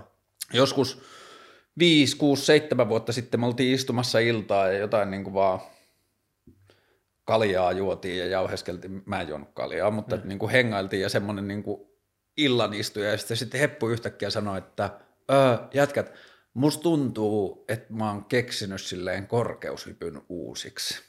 Sitten mä olisin, että okei, okay, this sounds interesting, että mistä on kyse. Ja mulla tuli jotenkin semmoinen niin kuin fiilis siinä, että okei, että mitä ikinä se nyt niin kuin selittää, niin se liittyy jollakin tavalla näihin niin kuin kehon pyörimiseen mm. ja sellaisiin, että se on lumilautailu niin paljon, että silloin on tullut jotain ajatuksia siitä. Ja sitten se sanoi, että joo, että mä oon alkanut vähän tutkimaan ja niin kuin miettinyt tätä asiaa, että kun telinevoimistelijat ja parkour-tyypit ja muut, että kun ne tekee noita flick-flack-sarjoja, mm. että kun ne tekee sen kärrynpyörän ja sen arabialaisen, ja siinä vaiheessa, kun niillä on sen arabialaisen jälkeen jalat maassa, niin niillä on niin paljon jännitteitä ja kertoimia siinä kehossa, että ne pystyy ponnistamaan paljon enemmän kuin ihminen pystyy siinä peruskorkeushypyn Mm, juoksussa. Sitten mä innostuin siitä asiasta jotenkin, ja me silloin sinä iltana fiilisteltiin sitä tosi paljon, mutta mä rupesin myöhemmin tutkimaan sitä, niin mä löysin silloin, ja mä oon palannut aina välillä vähän tsekkailemaan sitä tyyppiä, mutta mä löysin muun muassa yhden semmoisen kiinalaisen niin kuin sirkustaiteilijajäbän, joka teki Flick Flack-sarjan kautta silleen semmoisen telineen päällä oli semmoinen metallinen niin kuin ympyrä tai tämmöinen kehä, ehkä 50 senttiä halkasijaltaan, Joo. ja se oli noin kahdessa ja puolessa metrissä, niin se hyppäsi siitä takaperin perse edellä läpi niin, että se oli niin kuin keho, ja se oli enemmän kuin mitä korkeushypyn maailmanennätys on. Ja se ei käyttänyt siihen mitään lisävälineitä, sillä ei ollut pomppaava patja, sillä ei ollut yhtään mitään, se vaan juoksi ja teki flick-flack-sarjan ja pisti sieltä pyörimään. Ja se ajatus siitä, että koko, kun, jos olympialaisten tai tämän niin kuin urheilusken, niin kuin kilpaurheilu, yleisurheiluskenen alkuperäinen tehtävä on ollut selvittää, että mihin keho pystyy, kuinka mm. nopeasti se pystyy mennä 800 metriä, kuinka pitkälle se pystyy hyppäämään, kuinka korkealle se pystyy hyppäämään, niin sitten se niin kuin itse urheilun sisällä se muuttuu se kulttuuri niin silleen määrittäväksi ja selkeäksi, että ensin hypättiin sillä niin kuin tiikerityylillä korkeutta joku sata vuotta ja sitten joku keksi floppaamisen ja sitten ne tulokset mullistu. Mm. Mutta nyt mua on sitten viime vuosina kiinnostanut se, että mitä jos joku niin penkoo itsensä tuonne kisoihin ja sitten se niin kuin lähestyykin sitä rimaa mm. flick-flack-sarjan kautta. Mut ja sai- saisiko pystyy- niin tehdä? No kun sepä se, ja me ollaan, siellä on yksi, mä oon yrittänyt vähän sitä selvittää, siellä on yksi niin kuin korkeushypyssä on sellainen, että se pitää lähteä yhdeltä jalalta se hyppy. Okay, joo. Ja siinä flick-flack-jutussa se yleensä lähtee kahdelta, mutta mä oon ihan varma, että niinku se jengi pystyisi myös opettelemaan sen, Niin että, yhdeltä niinku, että ponnistaa kyllä. se yhdeltä jalalta. Ja mä oon kiinnostanut se, että jossain vaiheessa, kun saisi jotain, tai niinku, että jos pystyisi se jotenkin tekemään, niin järjestäisi sellaisen, niinku, vähän keräisi sellaista jengiä, järjestäisi sellaisen niinku, joku tapahtuma. Meillä oli sellainen idea, semmoista hyppykilpailta high jump, että tota, niin kuin pistäisi vaan tota jengiä, joka ei ole ikinä harrastanut korkeushyppyä, Niin, mutta niin. tehnyt muita lajeja, niin pistäisi, alkaisi niiden kanssa tutkia, että kuinka korkealle ihminen voi Aika oikeasti kova. päästä. Se olisi makea nähdä. Niin olisi, mutta että se niin kuin kertoo myös siitä jotenkin, niin kuin, että kun me ei olla koskaan, kun me kasvettiin lumilautailuun, niin sillä oli niin vähän urheilun kanssa tekemistä. Se oli just se niin kuin, silleen, kylmät pakkasillassa laskettelukeskuksessa ne keltaiset valot ja vaan silleen frendei mm. ja niin kauan mäkeä, että sormet ei enää kestä ja sitten vähäksi aikaa jonnekin rinnekahvilaa ja näin. Mutta että ja just tällaiset joku figitapaukset skeittauksessa, että siellä niinku tollasten outojen niin kuin omaehtoisten urheilulajien sisällä on tosi tosi syvällistä ja niin kuin laajaa semmoista atleettista tai niin kuin kehollista kyvykkyyttä, mm. joka ei ole vaikina oikein, nyt vasta sitten viime vuosina on ehkä alettu muualla ymmärtää, mihin lautailulaji niin kuin harrastajat mm, pystyy. Ja se, että toi oli toi kehotikkuna freestyle-hiihto oli 20-30 vuotta niin kuin noiden olympialaisten ja muiden silleen hurjin laji, niin, niin, jossa kyllä. ihmiset teki jotain hämmästyttävintä, ja sitten kun lumilautailu tuli kuvioihin, niin nyt varsinkin viime vuosina se on mennyt niin käsittämättömäksi, että se X Gamesin alaboksi on varmaan jotain 25 metriä melkein se niin, flatti joo, siinä. sellaisia joo, kyllä. Ja, mutta yllättävän vähän, niin kuin Mikko Sjöblumin tarina on niin kuin ikävä esimerkki siitä, mitä lumilautailussa voi tapahtua. Mm ja sillä tavalla, mutta että jotenkin tuntuu, että viime vuosina ei ole nyt ehkä taas hirveästi huipputasolla tapahtunut vakavia loukkaantumisia. Niin, on, on niistäkin, niistäkin tosissaan aikaa niistä pahimmista, just Sherblum ja sitten tämä Kevin Pierce. Joo. Se pisti itseensä kanssa niin kuin aika, aika huonoa jamaa. Ja tota, mutta kyllä mä oon ihmetellyt samaa, että omalla tavallaan se, että, että kuinka käsistä lumilautailu on lähtenyt, että niitä loukkaantumisia ei mm. tule enempää, kun se on jotenkin tosi niin kuin riskialtis laji niin. tänä, tänä päivänä, kun kuitenkin hyndät on kasvanut ja nopeudet on kasvanut ja sitten tietysti temput on vielä, että on vielä enemmän sitä vääntöä ja mm. enemmän sitä spinniä, kun sä tulet vajaaksi tai pitkäksi, niin sitten taas niin pitäisi sattua enemmän, mutta jotenkin tuntuu, että nyt ollaan vielä säästetty silleen niin kuin aika, aika suht iisisti, mutta mä uskon, että se päivä tulee vielä sieltä, että tulee, tulee kyllä niin kuin pahempia loukkaantumisia tietysti. Onko toi, onkohan toi hyppypatjaskene niin kuin vaikuttanut siihen, että ihmisillä on niin kuin vielä entistäkin enemmän niin kuin parempi ja jotenkin konkreettisempi ymmärrys siitä, että miten päin ne on ilmassa ja muuta, että kun sitä on saanut mm. riskittömässä ympäristössä harjoitella. Niin, mä, mä uskon mutta myös se, että, että ehkä nämä, nämä junnut, ketkä nyt niinku kilpailee, ne on vaan niinku akrobaattisempi, mm. atleettisempi kuin mitä ne tyypit on silloin ollut, kun mä esimerkiksi kilpailu. Että nykyään jengi treenaa rampalla ja niillä on oikeasti sitä kehonhuoltoa ja se mm. on ihan junnusta asti, että on niin maajoukkojen valmentajat ja, ja niin kuin kiinnitetään huomioon paljon enemmän siihen, että se kroppa oikeasti on kunnossa – et silloin kun mäkin on kilpailut täysin, niin se on ollut sitä, että et, et ollaan niin kuvaltu reille ja käyty kuva vähän putskuhyndiä, ja sitten tullaan kaikki kisoihin samaan aikaan, että hei, et koska sä oot viimeksi tehnyt frontti ysin? No puolitoista vuotta sitten. Okei, no, no mä teen kanssa viimeksi joku kolme kuukautta sitten, että me oltiin kaikki niin kuin samassa kelkassa. Mm. Että kaikki tiedät, että kaikilla on huono tatsi, että kaikilla oli periaatteessa hyvä chanssi pärjätä sen takia, että, että suuri osa porukasta kaatui. Mutta nyt se on sitä, tiedät, että jengi niin kuin treenaa sen tietyn ranin ja ne hieroo sitä ja ne on niin kuin fyysisesti niin kuin niin huippukunnossa, mm. että omalla tavallaan, niin kuin, omalla tavallaan se niin kuin arpa onni rupeaa olemaan sen puolella, että ne varmasti niin kuin ländää ne ranit, koska ne on niin, niin kuin viimeiseen asti niin. Niin hiettu ja harjoiteltu. Ne on niin urheilijoita myös. Niin, et... Mutta toi on ehkä myös se syy, minkä takia mua lumilautailukilpailut kiinnostaa nykyään tosi paljon vähemmän. Niin, sama, sama juttu. Et jos mä avaan, no mä en kyllä oikein katso telkkaria, mutta et jos mä jostain syystä päädyn katsomaan lumilautakilpailuja, niin se tuntuu mulle melkein jo silleen niin kuin mäkihypyn tai hiihtämisen mm. tai minkä tahansa talviurheilulajin kattomiselta, että se, se niin kuin, että just ehkä se semmoinen niin vaaran tunne ja luovuuden määrä, luovuudelle on paljon vähemmän tilaa, ja sitten mikä oli mulle jotenkin semmoinen – en mä tiedä ahdistava, mutta että jotenkin järkytys, että yhtäkkiä kun mä aloin katsoa lumilautakisoja, niin juontajat tiesi etukäteen, mitä se tyyppi meinaa tehdä. Mm. Että ne tunsi ne laskijat niin hyvin, ja ne tunsi, että laskijat saattoi kiertää kisoja, että niillä oli kolme hyppyä, ne hyppäsi aina samat kolme temppua, mm, kyllä.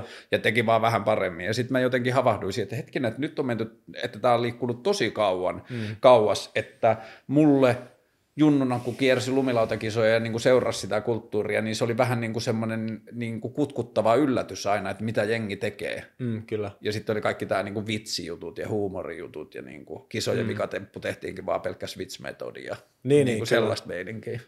Joo, ja kyllä se mun hienosti sanoi toi, toi Nitron, Nitron omistaja ja perustaja jätkä tuossa noin, että että on ehkä semmoinen ongelma, minkä lumilautailu on itse luonut itselleen, että se laji on mennyt siihen pisteeseen, että se ei enää ole samaistuttavaa, mm. eikä se ole enää semmoista, että sitä on kiva katsoa. Et kun Junnu mm. katsoo nyt lumilautailu, se näkee ekan kerran, että joku painaa neloiskorkkarin siellä, niin ei se katso sitä silleen, että vitsi, että, että mä haluan mennä laskee tai että mä tuun mm. joskus oppii ton. Mm. Mm. Se on jo vähän sama, kun me ruvettaisiin katsoa sun kanssa telinen voimistelu. Mm.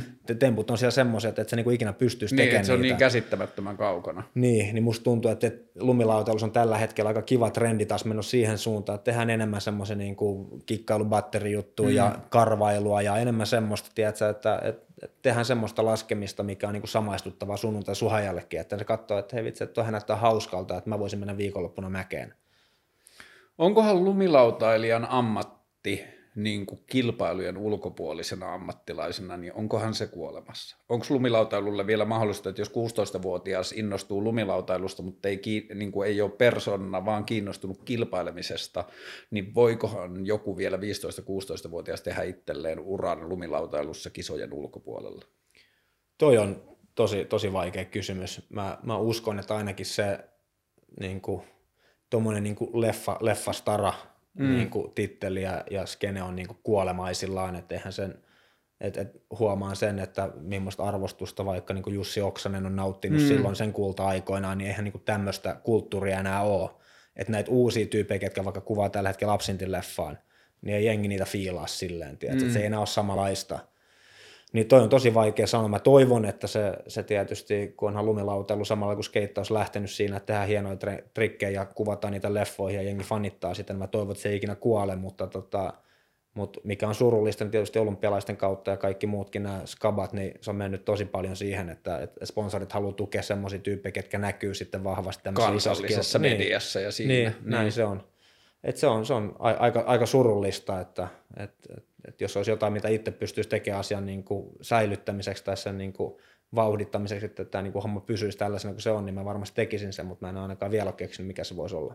Tällä viikollahan tuli noilta Torsteinilta ja Iikalta ja noilta se uusi Redbots-leffa, Joo. Light. Joo. Ja siinä oli siis siisti, että näki lumilautailua niin kuin ennennäkemättömällä tavalla, kun ne oli palkannut siihen projektiin jonkun semmoisen niin kuin kilpatason dronelentäjän, mm, kyllä. joka sit, niin kuin, siinä oli ihan uskomattomia kuvia siitä, mm. miten se niin kuin, helikopteri lentää sen laskijan kanssa ihan saman kaaren mm. hypyn alusta loppuun, tai että laskija laskee tiivistä metsää ja se helikopteri tai se drone lentää niin kuin puiden välissä mm, ja seuraa kyllä. sitä. Et se oli taas jotenkin niin kuin täys uusi ulottuvuus. Mutta mm. sitten taas täytyy katsoa, että ne kaikki laskijat sinne leffassa taitaa olla jo yli 30 Niin, se on, se on niin kuin tota, tota ikäluokkaa justiinsa, että, että se on just, se on, se on jännä nähdä, että mitä mm. tulee tulevaisuudessa käymään. Että, ja, ja ylipäänsä se, että jos miettii näitä niin kuin junnuja, että, että mikä niille on – se arvo sillä, että minkä takia ne kuvaisi enää videopätkää, miten ne siitä hyötyy. Niin.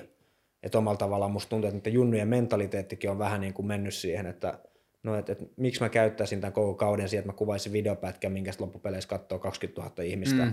kun mä voin tämän saman jutun tehdä, että mä kuvaan yhden tempun Instagramia ja yhtäkkiä katsoo 100 000 ihmistä. Niin se on kiinnostavaa se, tota, se bumfuk jäbä, tiedätkö, se instatyyppi, semmoinen B-U-M-F-U-C-C, sellainen niin kuin, se on semmoinen niin kuin pikkukeskustarpa, joku jäbä, ja nyt sillä kävi vielä sillä tavalla. Siis että... lumilautailija? Joo. Ai en mä kuullutkaan. Okei, okay. ja siis mä kuulin pikkuveljiltäni, jotka niin kuin jotenkin penkoo silleen lumilautailun outoja kulmia, mutta että se,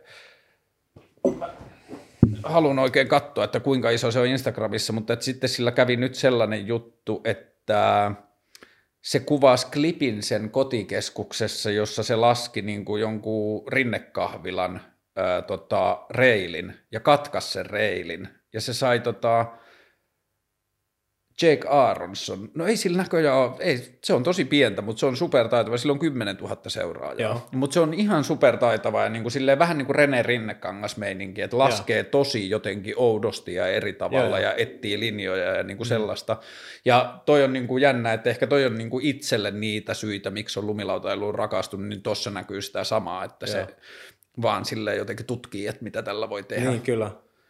Rene on ollut aika inspiroivaa seurata myös. Joo, siis se on ihan mieletöntä päässyt Renen kanssa laskemaan muutamat kerrat, niin sitä on tosi magia seurata omalla tavallaan, kun siinä yhdistyy jotenkin tämä niinku uusi sukupolvi, mutta sitten siinä on jotenkin niin paljon kuitenkin sitä old schoolia. Mm, niin on. Että se on jotenkin tosi niinku semmoinen freesi tuulahdus ja just se, mitä sä sanoit, että että kun monet laskijat on sitä, sä tiedät tasan tarkkaan, mitä sieltä tulee, kun ollaan kisoissa, mm. niin Rene on taas se, että sieltä ei ikinä tiedä, Joo. mitä sieltä tulee. Niin se on se niin tuntuu, että katsoa. se ei välillä itsekään tiedä. Niin, siis just oli toi, toi Dytouri esimerkiksi, mä olin siellä paikan päällä myös katsomassa, niin Renen kisarani oli silleen, että, että selvästikin jotenkin, ei nyt kämmännyt, mutta se tuli vähän lyhyellä tai jotenkin vauhdit lähti siinä mm. toka vikalla hyndällä.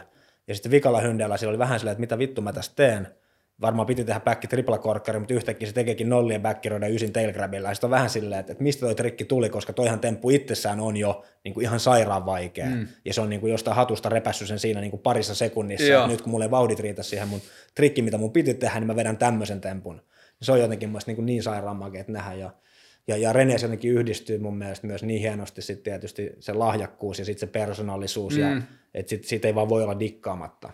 Joo, ja jos ajatellaan niin urheilijan suorituskykyä, josta kilpailut on ollut tämmöinen, jolla yritetään mitata sitä, että kellä on eniten suorituskykyä, niin se, että ihminen pystyy noin lyhyessä ajassa uusimaan koko suunnitelman, että okei, että mun edellinen ty- temppu ei onnistunut, mulla on vähemmän vauhtia käytössä, mä joudun niin tekemään koko pläänin uudelleen, niin mun mielestä se on vaan aika todella vahva osoitus jotenkin ihmisen atleettisuudesta ja semmoista urheilullisesta suorituskyvystä, että se pystyy kirjoittamaan sen koko jutun uusiksi. Mm, kyllä. Ja just se, että tuolla oli niin paljon enemmän tilaa lumilautailussa, että tuomareilla oli niin kuin varaa ja mahdollisuus innostua jonkun ihmisen vaan spontaaniudesta ja palkita sitä. Mm. Mä kerroin sen kiirajaksossa myös, mutta mä muistan sen hetken selvästi, varmaan ysi, no 90-luvun viimeisiä vuosia Kallinkankaalla oli kilpailut, ja yhden junnun faija tuli tuomarikoppiin raivoamaan siitä, että sen poika ei päässyt finaaliin, vaikka se pyöri seiskan ja finaalissa on vitosen pyör, pyörineet jäviä. Mm. Ja sitten niin mä muistan vaan, että se oli vaan semmoinen silmiä avaava, niin kuin, että hetkinen, että jotkut oikeasti kelaa, että lumilautailussa on kyse tästä, että mm. kuka pyörii eniten, niin, kenen niin, temppu voidaan nimetä pahimmaksi. Mm. Ja sitten, no ehkä just tuommoiset niin Renet ja toimeeninkin on niin kuin sitten saanut taas aina välillä niin ravistella, mm. että okei, tämä ei ole mennyt kokonaan. Niin, kyllä se, se antaa jotenkin uskoa tälle, niin. että tämä laji voidaan pelastaa vielä. Että se ei mene pelkästään siihen, että et, et, mulla ei siis ole mitään vastaan niin kuin vaikka Max Parottia tai näitä tyyppejä, mm. mutta se on rupeaa olemaan semmoista tosi niin kuin robottimaista se toiminta. Joo, ja ei se vaan niin kuin puhu itselle samalla niin, lailla. Kyllä. Että joo, mun on helppo arvostaa ja nostaa hattua, että onpas taitavaa. Niin siis kyllä, ihan Mutta te, nämä ei ole niitä tekijöitä, minkä takia mä oon rakastunut tähän lajiin. Mm, kyllä. Minkä ikäinen sä oot ollut kun sä oot joutunut toteamaan itsellesi, että kyllä, lumilautailulla voi tehdä 100 000 euroa. Milloin sulla on ollut 100 000 euroa? Hmm, olisikohan se ollut ehkä vuonna ehkä 2003. Wow.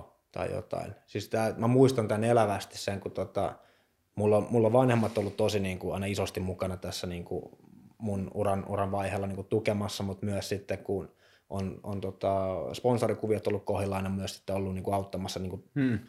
hallinnoimaan tota mun taloutta. Niin. Mä muistan sen edelleen sen, kun tota, mä kuvasin toka vuotta Standard Films, eli vuonna 2004, ja sitten tota, me oltiin vanhempien kanssa sovittu ennen sitä reissua, että jos vanhemmat löytää sillä ajalla, kun mä oon reissussa, niin jonkun niin kuin mun budjettiin sopivan kämpän, niin ne voi sitten ostaa sen mun hmm. rahoilla. Ja mä olin sitten joku aamu, heräsin sieltä tahoilta ja avasin tietokoneen ja katsoin mailit, niin äiti oli lähettänyt sitten mulle linkin jostain Lauttasaaren kämpästä, mikä oli ostanut mulle. Ja tota, et se oli ehkä semmoinen ensimmäinen konkreettinen. Että sä oot syntynyt 85? 84. 84, eli sä oot ollut 20, 20 suunnilleen. Joo, Joo. Joo jotain sellaista. Mutta se onkin mun mielestä jotenkin ehkä lumilautailussa, että et mä sanoin, että tietysti silloin lumilautailulla on mennyt ehkä paremmin kymmenen vuotta sitten mm. tai viisikin vuotta sitten, niin silloin laskijoilla ollaan maksettu parempaa palkkaa kuin mitä tänä päivänä – mutta jotenkin musta tuntuu, että, että, että, että just ehkä toi niinku vanhempien jeesi tuossa niinku talouden hallinnan puolella niin on päästänyt mut aina siihen tilanteeseen, että mä en ole niinku missään vaiheessa miettinyt tätä tekemistä niinku mm. niinku rahan kannalta, mm. että mä oon aina pystynyt vaan keskittymään ja nauttimaan. Että se raha on ollut niinku sivutuote. Se on ollut niinku sivutuote, mikä on tietysti mahdollistanut paljon juttuja ja ehkä antanut sen vapauden siitä, että sitten kun on miettinyt eteenpäin elämää, että, että sitten kun ura loppuu, niin ei jää tyhjän päälle. Mm. Että se on niinku ollut hieno juttu. Mutta kyllä se on ollut mun mielestä aina sellainen asia, mitä susta on puhuttu lumilautailussa, ja mä muistan jostain 15 vuoden takaa, että sun suhteeseen siihen niin kuin, tai lumilautailijoissa ei ollut nähty samanlaista jotenkin semmoista niin kuin aikuista tai pitkän aikavälin suhtautumista siihen taloudenhoitoon, mitä sä aloit harjoittaa jo silloin junnuna.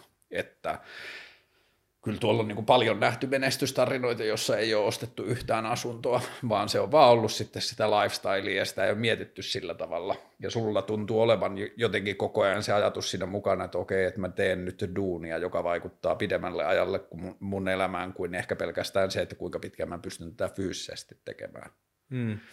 Joo, on, on siinä ollut paljon semmoista, että mä oon niin kuin aina ajatellut juttuja vähän niin kuin, niin kuin kattonut pidemmälle. Hmm. Tietysti lumilautailu on vaikea suunnitella – hirveän monta vuotta eteenpäin, niin kuin riippuen tietysti sponsorisopimuksen pituuksista ja näin päin pois, mutta omalla tavallaan tuntuu, että on aina pedannut sitä niin kuin tulevaisuutta, mm. että mitä jos tämä loppuu, niin mitä sitten seuraavaksi meiningillä.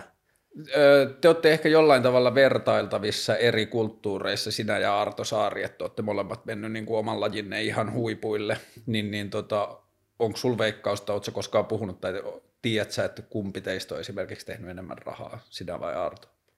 Mulle ei ole siis mitään mä en ole itse asiassa ikinä tavannut Artoa. Ah, okei. Okay. Et, wow. et, et, tota, et, et arvostan suuresti Arton uraa ja fanittanut junnuna ja edelleen kaikkea, mitä se tekee, mm. että, että mutta mulla ei ole mitään, mitään tietoa. Joo, kun mä ehkä kiinnostaa se, että kun skeittauksessa kävi se, että niistä skeittilenkkareista tuli se, mitä tavalliset perheenäidit osti niiden skideille koulukengiksi, niin mm. niin sinne alkoi yhtäkkiä tulla just tämä Justin Figuero tai Figi, niin sekin on sen lisäksi, että se on niin hassun semmoisen niin pieksetyn näköinen skeittari, niin sehän on tosi varakas ihminen johtuen siitä, että sillä oli supersuosittu skeittikenkä. Mm. Mutta että skeittaus ja siihen liittyvä oheistuote kasvoi niin sairaan isoksi aikoinaan, että siellä liikkuu tosi paljon rahaa, mutta sitten lumilautailussa oli vähän erilaiset tekijät, että lumilautailun tuli aikaisemmin energiajuomasponssit ja kaikki se. Sä, oot sä edelleen Red Bullilla? Joo, kyllä. Joku 10-15 vuotta sä oot ollut niillä? Siis vuodesta 2007, hmm. että se on 13 vuotta. 13 vuotta. Joo. Öö, mitkä on ollut sun niinku, jos miettii koko uraa ja laittaa vähän järjestyksiä sponsoreita, kenen kanssa te, sä oot tehnyt yhteistyötä, niin kuka on ollut sun merkittävin palkanmaksaja? Onko se lumilla niin kuin lautapsponssi? Puhuuko se niin kuin taloudellisesti? Taloudellisesti. Um, kyllä se on ollut Oakley, eli laskulasit ja vaatteet. Joo. Et ne on ollut niin kuin isoin. Et kyllä mä sanoin, että silloin just vuonna 2010, kun tota, voitin X Gamesit, mm. niin silloin oli aika, aika hyvässä niin kuin neuvottelutilanteessa. Mulla oli siihen aikaan semmoinen jenkki agentti, joka hoiti mun sponssineuvottelut. Mm. Niin se ruuvas mulle siitä periaatteessa niin kuin ns. seuraavat kolme vuotta, niin mulla oli sponssit aika aika niin kuin kohillaan sitten niin kuin Nitrolta, Oaklilta Red Bullilta, että ne, ne oli niin kuin tosi jees. Mm. Onko ne 2010-2013 ollut sun taloudellisesti parhaat vuodet? Joo, kyllä. Että se niin kuin X Games on kuitenkin niin silleen globaali validaatio sille tekemiselle, että tämä on nyt se niin kuin taso. Joo, jo, kyllä, kyllä sen huomasi heti silleen vitsi, että, että, että nyt kun mulla on tämä X Games voitto alla, mm. niin omalla tavalla mä pystyn pistämään sinne niin kuin parikymmentä tonnia, 30 tonnia per soppari niin kuin lisää mm. hintaa yhtäkkiä. Ja, ja kaikki olikin ihan fine sen kanssa. Mutta tietysti sitten taas, sehän saattoi niin, että se oli just se 2010 ja sitten 2011 taas mulla oli sitten ehkä niin kuin mun urani huonoin kausi, kun menin se eturistille hmm. poikki oikeasta polvesta. Että omalla tavallaan, en mä nyt sano, että se mulle mitenkään kostautui, mutta omalla tavalla se luo sitten taas niin kuin vähän isompia paineita hmm. siitä, että, että täällä on firmoja, mitkä maksaa sulle isoa palkkaa siitä, että sun pitäisi laskea, mutta sä ootkin puoli vuotta ulkona – ja sitten tietysti se, kun sä katsot koko aika, että tällä hetkellä, kun mä makaan tässä sängyssä, niin muut kehittyy tuolla mm. ja mä jään koko aika pikkasen enemmän jalkoihin, että, että sen jälkeen, kun mä siitä sitten toivuin ja palauduin niistä, niistä tota polviongelmista, niin mä lopetin kilpailun sillä hetkellä, koska omalla tavalla mä koin itse jo olevani sen verran vanha. Ensinnäkin mulla ei enää ollut ketään niin kuin mun oman ikäisiä lajitovereita, ketkä kilpaili. Mm. Että se oli mulle ensinnäkin vähän tylsää, mutta myös toiseksi se, että mä en usko, että mä olisin enää pystynyt pärjää niin kuin sillä, sillä tasolla, millä mä olisin halunnut olla, että siinä ei ollut mitään järkeä. Että mä sitten siinä vaiheessa päätin, että nyt on parempi keskittyä pelkästään kuvaushommiin. Mutta se oli myös tietyllä tavalla sulla oli tosi spesiaali reitti kasvaa ammattilaiseksi ja menestyväksi lumilautailijaksi siinä, että jos puhutaan teidän kaveriporukasta että rulliklaanista, niin teitä oli yhtäkkiä sille melkein kymmenen pojan porukka, joista kaikki menestyy yhtä aikaa lumilautailussa. Mm. Ja se oli tosi outoa, että niin kuin tietyllä tavalla – että se saattoi tuntua teille siinä keskellä tosi normaalilta se menestys, kun kaikki muut kaveriporukasta mm. menestyi myös.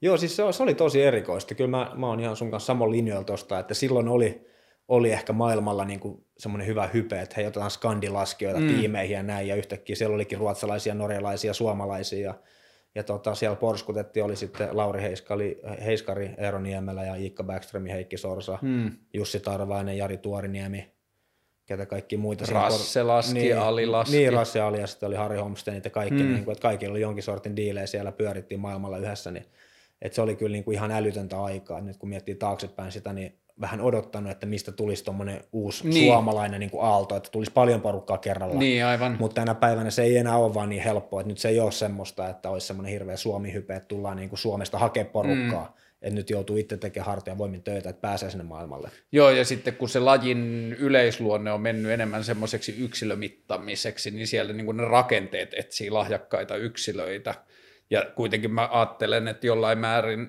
jossain määrin teidän menestykseen liittyy myös kuitenkin se, että rulliklaa meno ja se storbis ja kaikki, mm. että siinä oli kyse niin paljon muustakin kuin lumilautailusta, että siinä oli vähän semmoinen Exemedutson-efekti, että olitte frendejä, jotka sekoili ja semmoista mm. niin kuin tyhmää vittu te olitte kyllä tyhmiä Niin siis joo, mä, joo, siis kaikki, kaikki oltiin tyhmiä. Laskeeko enää kukaan muu kuin sinä ja Ikka silleen? Ei, minä, ei, minä ja Ikka ollaan ainoat. Sitä, se on niin kuin yksi juttu, mitä mä oon tuossa sen kanssa päivitellyt, kun se käy täällä aina tota, kesäisin skeittaamassa ja me vietään Iikan kanssa paljon aikaa, kun molemmat ollaan sitten kesäisin aika paljon vapaalla. Mm.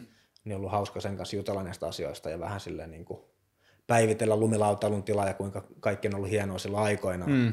Ja mä tiedän, tämä on varmaan tämmöistä niin vanhenevien tyyppien niin kuin syndrooma, että aina päivitellä, niin. kiva oli silloin joskus. Mutta mun mielestä tuntuu, että on ollut kiva nähdä sille omalla tavallaan niin kuin nämä molemmat puolet siitä, että mitä lumilautailu on silloin ollut, kun ollaan oikeasti kuvattu leffojengi, on kattonut leffojengi, on fanittanut niitä, ja mitä se nyt on, kun kaikki kuvataan suoraan niin kuin nettiin ja someen, mm. ja, ja, ja kisat on mitä ne on, ja näin päin pois että, että, että jotenkin osa arvostaa molemmissa jutuissa niin kuin, niin kuin omia juttuja, musta tuntuu, että mikä on myös tietysti niin kuin omalla uralla ollut hyvä juttu, että kaikki jutut on mennyt enemmän someen, koska sit se antaa niin paljon enemmän vapautta niin kuin omalla tavallaan niin kuin näyttää sen sun oman duunimotivaation, paljon sä oot valmis näkemään vaivaa, tehdä duuni sen eteen, että sä pysyt taas omalla mm. tavallaan niin kuin tuolla, en mä sano parrasvaloissa, mutta jossain määrin siinä, että, niin kuin, että jengi kuitenkin näkee, että sä edelleen lumilautailet, niin mä oon jotenkin pistänyt sinne sitten paljon paukkuja, että haluan kuitenkin niin kuin välittää sitä, että niin. mä niin kuin edelleen lasken ja, ja teen juttuja.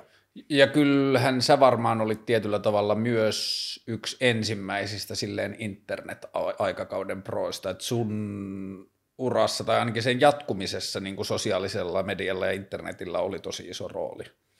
Joo, kyllä se, me pistettiin silloin tuo just Tikkasen Rasmuksen kanssa pystyy ettala.com vuonna mm. 2009 ja, ja sitten me tehtiin se Eurogap-leffa vuonna 2010, kun silloin ei tehty netti vielä hirveästi mm. niin kuin koko pitkiä leffoja.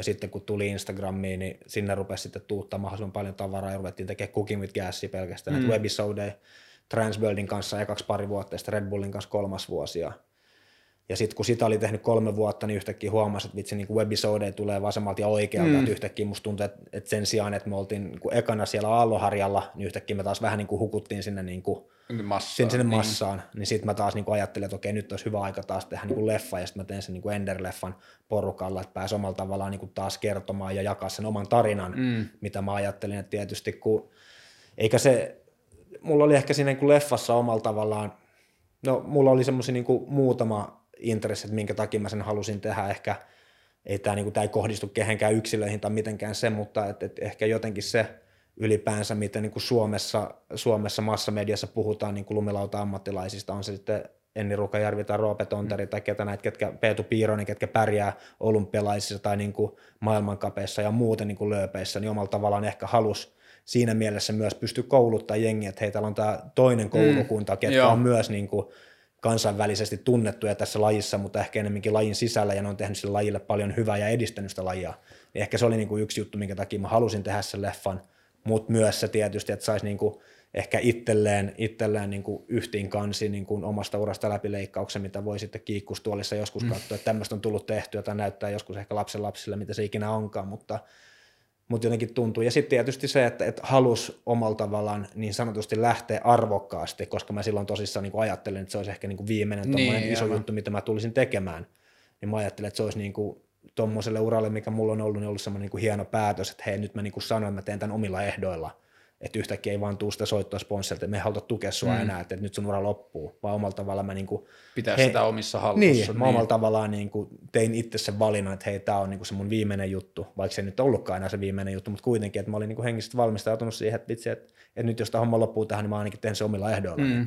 Ja se on ollut kiinnostavaa, super kiinnostava ja jotenkin itselle semmoinen tärkeä osuus lumilautailussa ja skeittauksessa, että vaikka niiden suosio on massamediassa kasvanut viimeisen 20 vuoden aikana ihan valtavasti, ja sitten on massamediassa ne tietyllä tavalla kuuluisuudet on Tony Hawkit ja Sean Whiteit ja niin kuin se, mutta sitten jos me meet kysyyn aktiiviselta harrastajalta, niin niiden suosikit tai tärkeimmät harrastajat saattaa olla jotain sellaisia, joita massamedia ei tiedä lainkaan. Mm, että noihin molempiin lajeihin on syntynyt vähän niin kuin se kaksi polkua, että on ne Nigel Houstonit ja semmoiset supermenestyneet Nike-sponssatut kisavalmiit tyypit, ja sitten on just se Figi, jotka saattaa olla teknisesti jollain tasolla niin kuin yhtä hyviä, mutta niiden lähestyminen sitä lajia kohtaan on ihan täysin erilainen. Mm, kyllä.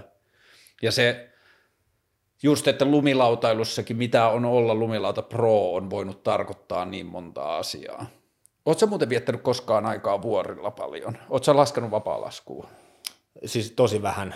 Et, et täytyy myöntää, että se on ehkä semmoinen juttu, mikä mua, mua pelottaa pikkasen ja mulle okay. ei ole sille niin kuin puuterilaskemisesta niin paljon kokemusta, että mä olisin niin kuin valmis lähteä vuorille vähän niin kuin haikkaille ja mm. testaille sille, mutta tota, et, et jos olisi niin kuin hyvällä porukalla jostain, olisi niin kuin kiva aloittaa. Kyllähän mä niin kuin totta kai tykkään laskea mm. puuteriin, mutta se ehkä jotenkin musta tuntuu se, että, että mä niin kuin valitsisin jonkun linjan, että, että se, sen sijaan, että mä menen vahingossa oikealle, kun pitäisi mennä vasemmalle, mä tuun jostain 20 metrin kliffistä ja kuolen, niin mä en ole ehkä valmis tekemään niin semmoisia päätöksiä, että tota, et, niin, jotenkin tuntuu, että on niin kivasti selvinnyt nyt tästä niin kuin omasta, omasta urasta ja, ja lumilautelut mennyt kivasti, että, että, että on valmis niin kuin nauttimaan ja mä enää mm. halua sillä niin kuin väkisin pelotella itteni välttämättä. Niin sehän oli sitten ehkä vähän teidän ero, että sitten taas Iikka ja Eero Niemelä ja Noi meni tosi paljon siihen niin kuin putskyhyndeen rakentaminen mm. ja se niin kuin vuoristolaskeminen ja helikopterit ja Alaska mm. ja kaikki toi. Ja sitten se oli, mikä oli Iikaurassa jännää, että siitä tuli Kalifornia lumilautailija. Mm. Että se eli melkein niin kuin skeittarin elämää, vaikka se oli lumilautailija, että se olisi asu, on asunut varmaan kymmenen vuotta jo silleen auringossa. Joo, on siis varmaan pidempäänkin, olisiko mm. ehkä 5-15 vuotta. Kyllä mä muistan silloin tota, just mä jotenkin tuntumaan sanonut, että kyllä mä muistan mm-hmm. tämän haastattelun aikana varmaan sata kertaa, kun mä mietin näitä, mutta tota, että, että nämä jätkät, just Eero Niemelä, Lauri Heiskari ja Iikka, Iikka Backströmin muutti, muutti sinne Jenkkeihin, ja tietysti niillä on varmaan ollut iso osa sitä, kun ne kaikki oli, tai no Niemelä tietenkään ei ollut DSN tiimissä, mutta Lauri ja Iikka oli, mm. ja niillä oli kaikki ne sponssit, oli, oli tosi niin kuin Kalifornia keskittyneitä, mm ja mulla taas sitten, kun mä laskin Nitrolle, Nitro on kuitenkin niin kuin alun perin saksalainen brändi ja sitten, sitten Oakley, Oakley on myös niin kuin Euroopassa isosti edustettu, mm. niin se ei ikinä niin kuin vaatinut sitä, niin, että aivan. olisi pitänyt mm. lähteä, lähteä niin kuin mantereen toiselle puolelle asumaan, että mä olisin lähempänä mun sponsseja. Että musta tuntuu, että ne on myös ehkä enemmänkin se, että, tota, että ne on kokenut sen lisäarvon, että mä oon suomalainen, eikä se, että mä oon suomalainen, joka yrittää olla jenkki. Niin, aivan. Että se on ollut niille, niille tosi jees. Ja sitten tietysti myös, jos katsoo mun videopätkiä, niistä on kuitenkin yleensä niin kuin 50 pinnaa matkusta kuvattu Suomesta, että se olisi tuntunut tosi oudolta muuttaa jenkkeihin niin. ja sitten matkustaa mm. Suomeen kuvaamaan koko aika. Että... Ja nythän jenkit matkustaa paljon Suomeen. Niin, niin kyllä, kyllä että, että kyllä tänne tulee paljon porukkaa, että musta tuntuu, että me ollaan tietysti ne Joni Malmi niin kuin ihan etu, etu, etu tota porukassa siellä promonnut sitä, että mm. kuinka hyvä paikka Suomi ja Helsinki ylipäänsä on niin katukuvaamisen. Tämä talvi nyt on pikkasen poikkeus siinä, mutta, mutta kyllä tänne tulee paljon tämmöisiä niin kuin reilituristeja tänä päivänä ihan ulkomailta. Niin, Joni ja, Jonihan toi silloin koko ton niin Forum Posse ja ka, mm. niin kuin JP Walkerit ja muut vietti niin kuin oikeasti vuosia täällä. Niin, kyllä. Mutta joo, se on, ehkä just toi lumilautailu ammattilaisuuden moninaisuus. Mä muistan, tämä on ollut varmaan 2007, mäkin nyt selkeästi mä muistan paljon asioita, mutta 2007-2008 joskus silloin mä muistan, kun Ikka osti ekan Bemarin. Se kultasen? Joo. Joo, joo. Olisiko ollut 318? Joo, siis sitä mä muistan, mikä se oli. Joo. Kyllä se Ikka taitaa vähän hävettää se tänä päivänä. Että... Miksi? Eli en mä tiedä, se oli hauska. Mutta se Oliko oli se silleen... sama vuosi, kun otettiin myös timantit korviin? Joo, siis oli ja kaikki, kaikki meininki. Joo, joo. Mutta joo, mä muistan, että se oli niinku vähän silleen koko kaveriporukalle semmoinen hämmentävä asia, että nyt jollakin on niinku bemari, että nämä on ollut näitä asioita, joita ajatellaan, että ne on jossain kaukana ja mm.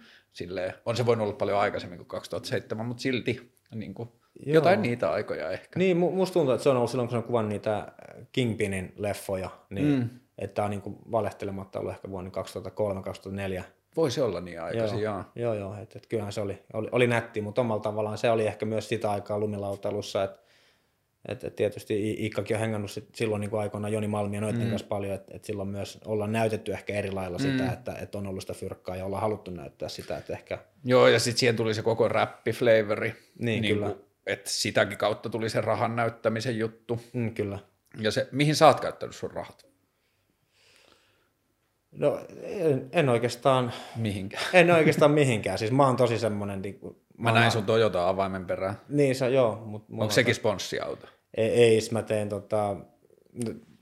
Voin kertoa, että tässä mm. oli huvittava, kun siis tuli se, se Ender-leffa silloin 2015 ja Hesari teki siitä jutun ja sitten oli nostanut siitä jonkun pienen semmoisen sitaatin jotain, että miten voi olla, että maailmalla tunnettu lumilautailija las, ajaa kymmenen vuotta vanhalla Toyota Corollalla Niin sitten sen niin kuin Hesarin julkaisupäivän jälkeen niin Toyota markkinointipäällikkö soitti mulle, että hei, että Mage Story, että haluatko tehdä yhteistyötä.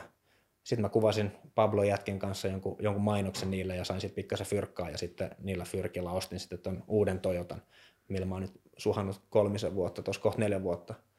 Mutta mä en ole ikinä ollut oikein semmoinen, tiedätkö, niin kuin, että mä, ei mulla ikinä ollut semmoista fiilistä, että mä tarviisin mitään. Mm.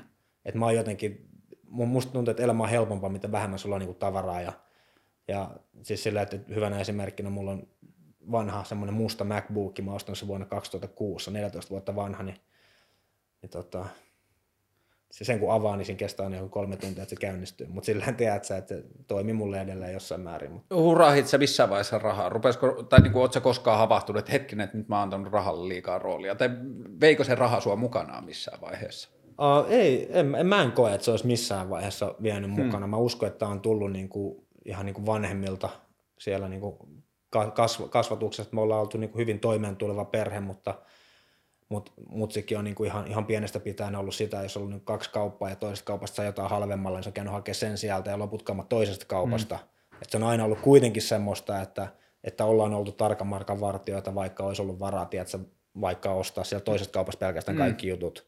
Et kuitenkin aina ollaan opetettu vähän siihen, että, että et, et ei törsätä, jos ei pakko.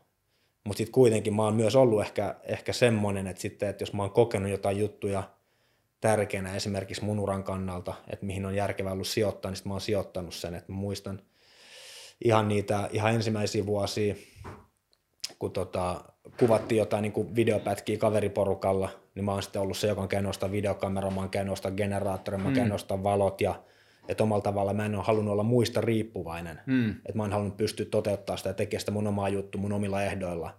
Ja sitten nyt kun ruvettiin tekemään Ender-leffa esimerkiksi Pablo Filmsin kanssa, niin sanoi, että hei, meillä on, niin kuin, meillä on yksi, oliko meillä niin yksi vai kaksi semmoista, semmoista kallista Red-merkkistä kameraa.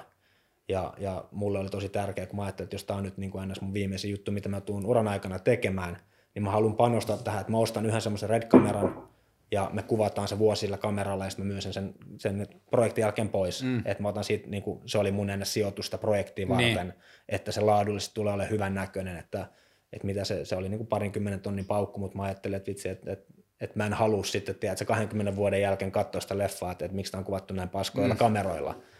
Et, et, et, et, et siinä mielessä mä sanon, että mä oon ollut niin kuin tarkka ja järkevä ja ehkä pihikin rahojen kanssa, mutta sitten taas jos on mulla ollut joku juttu, minkä mä oon kokenut itselleni tärkeäksi, mä oon tullut valmis sijoittamaan siihen.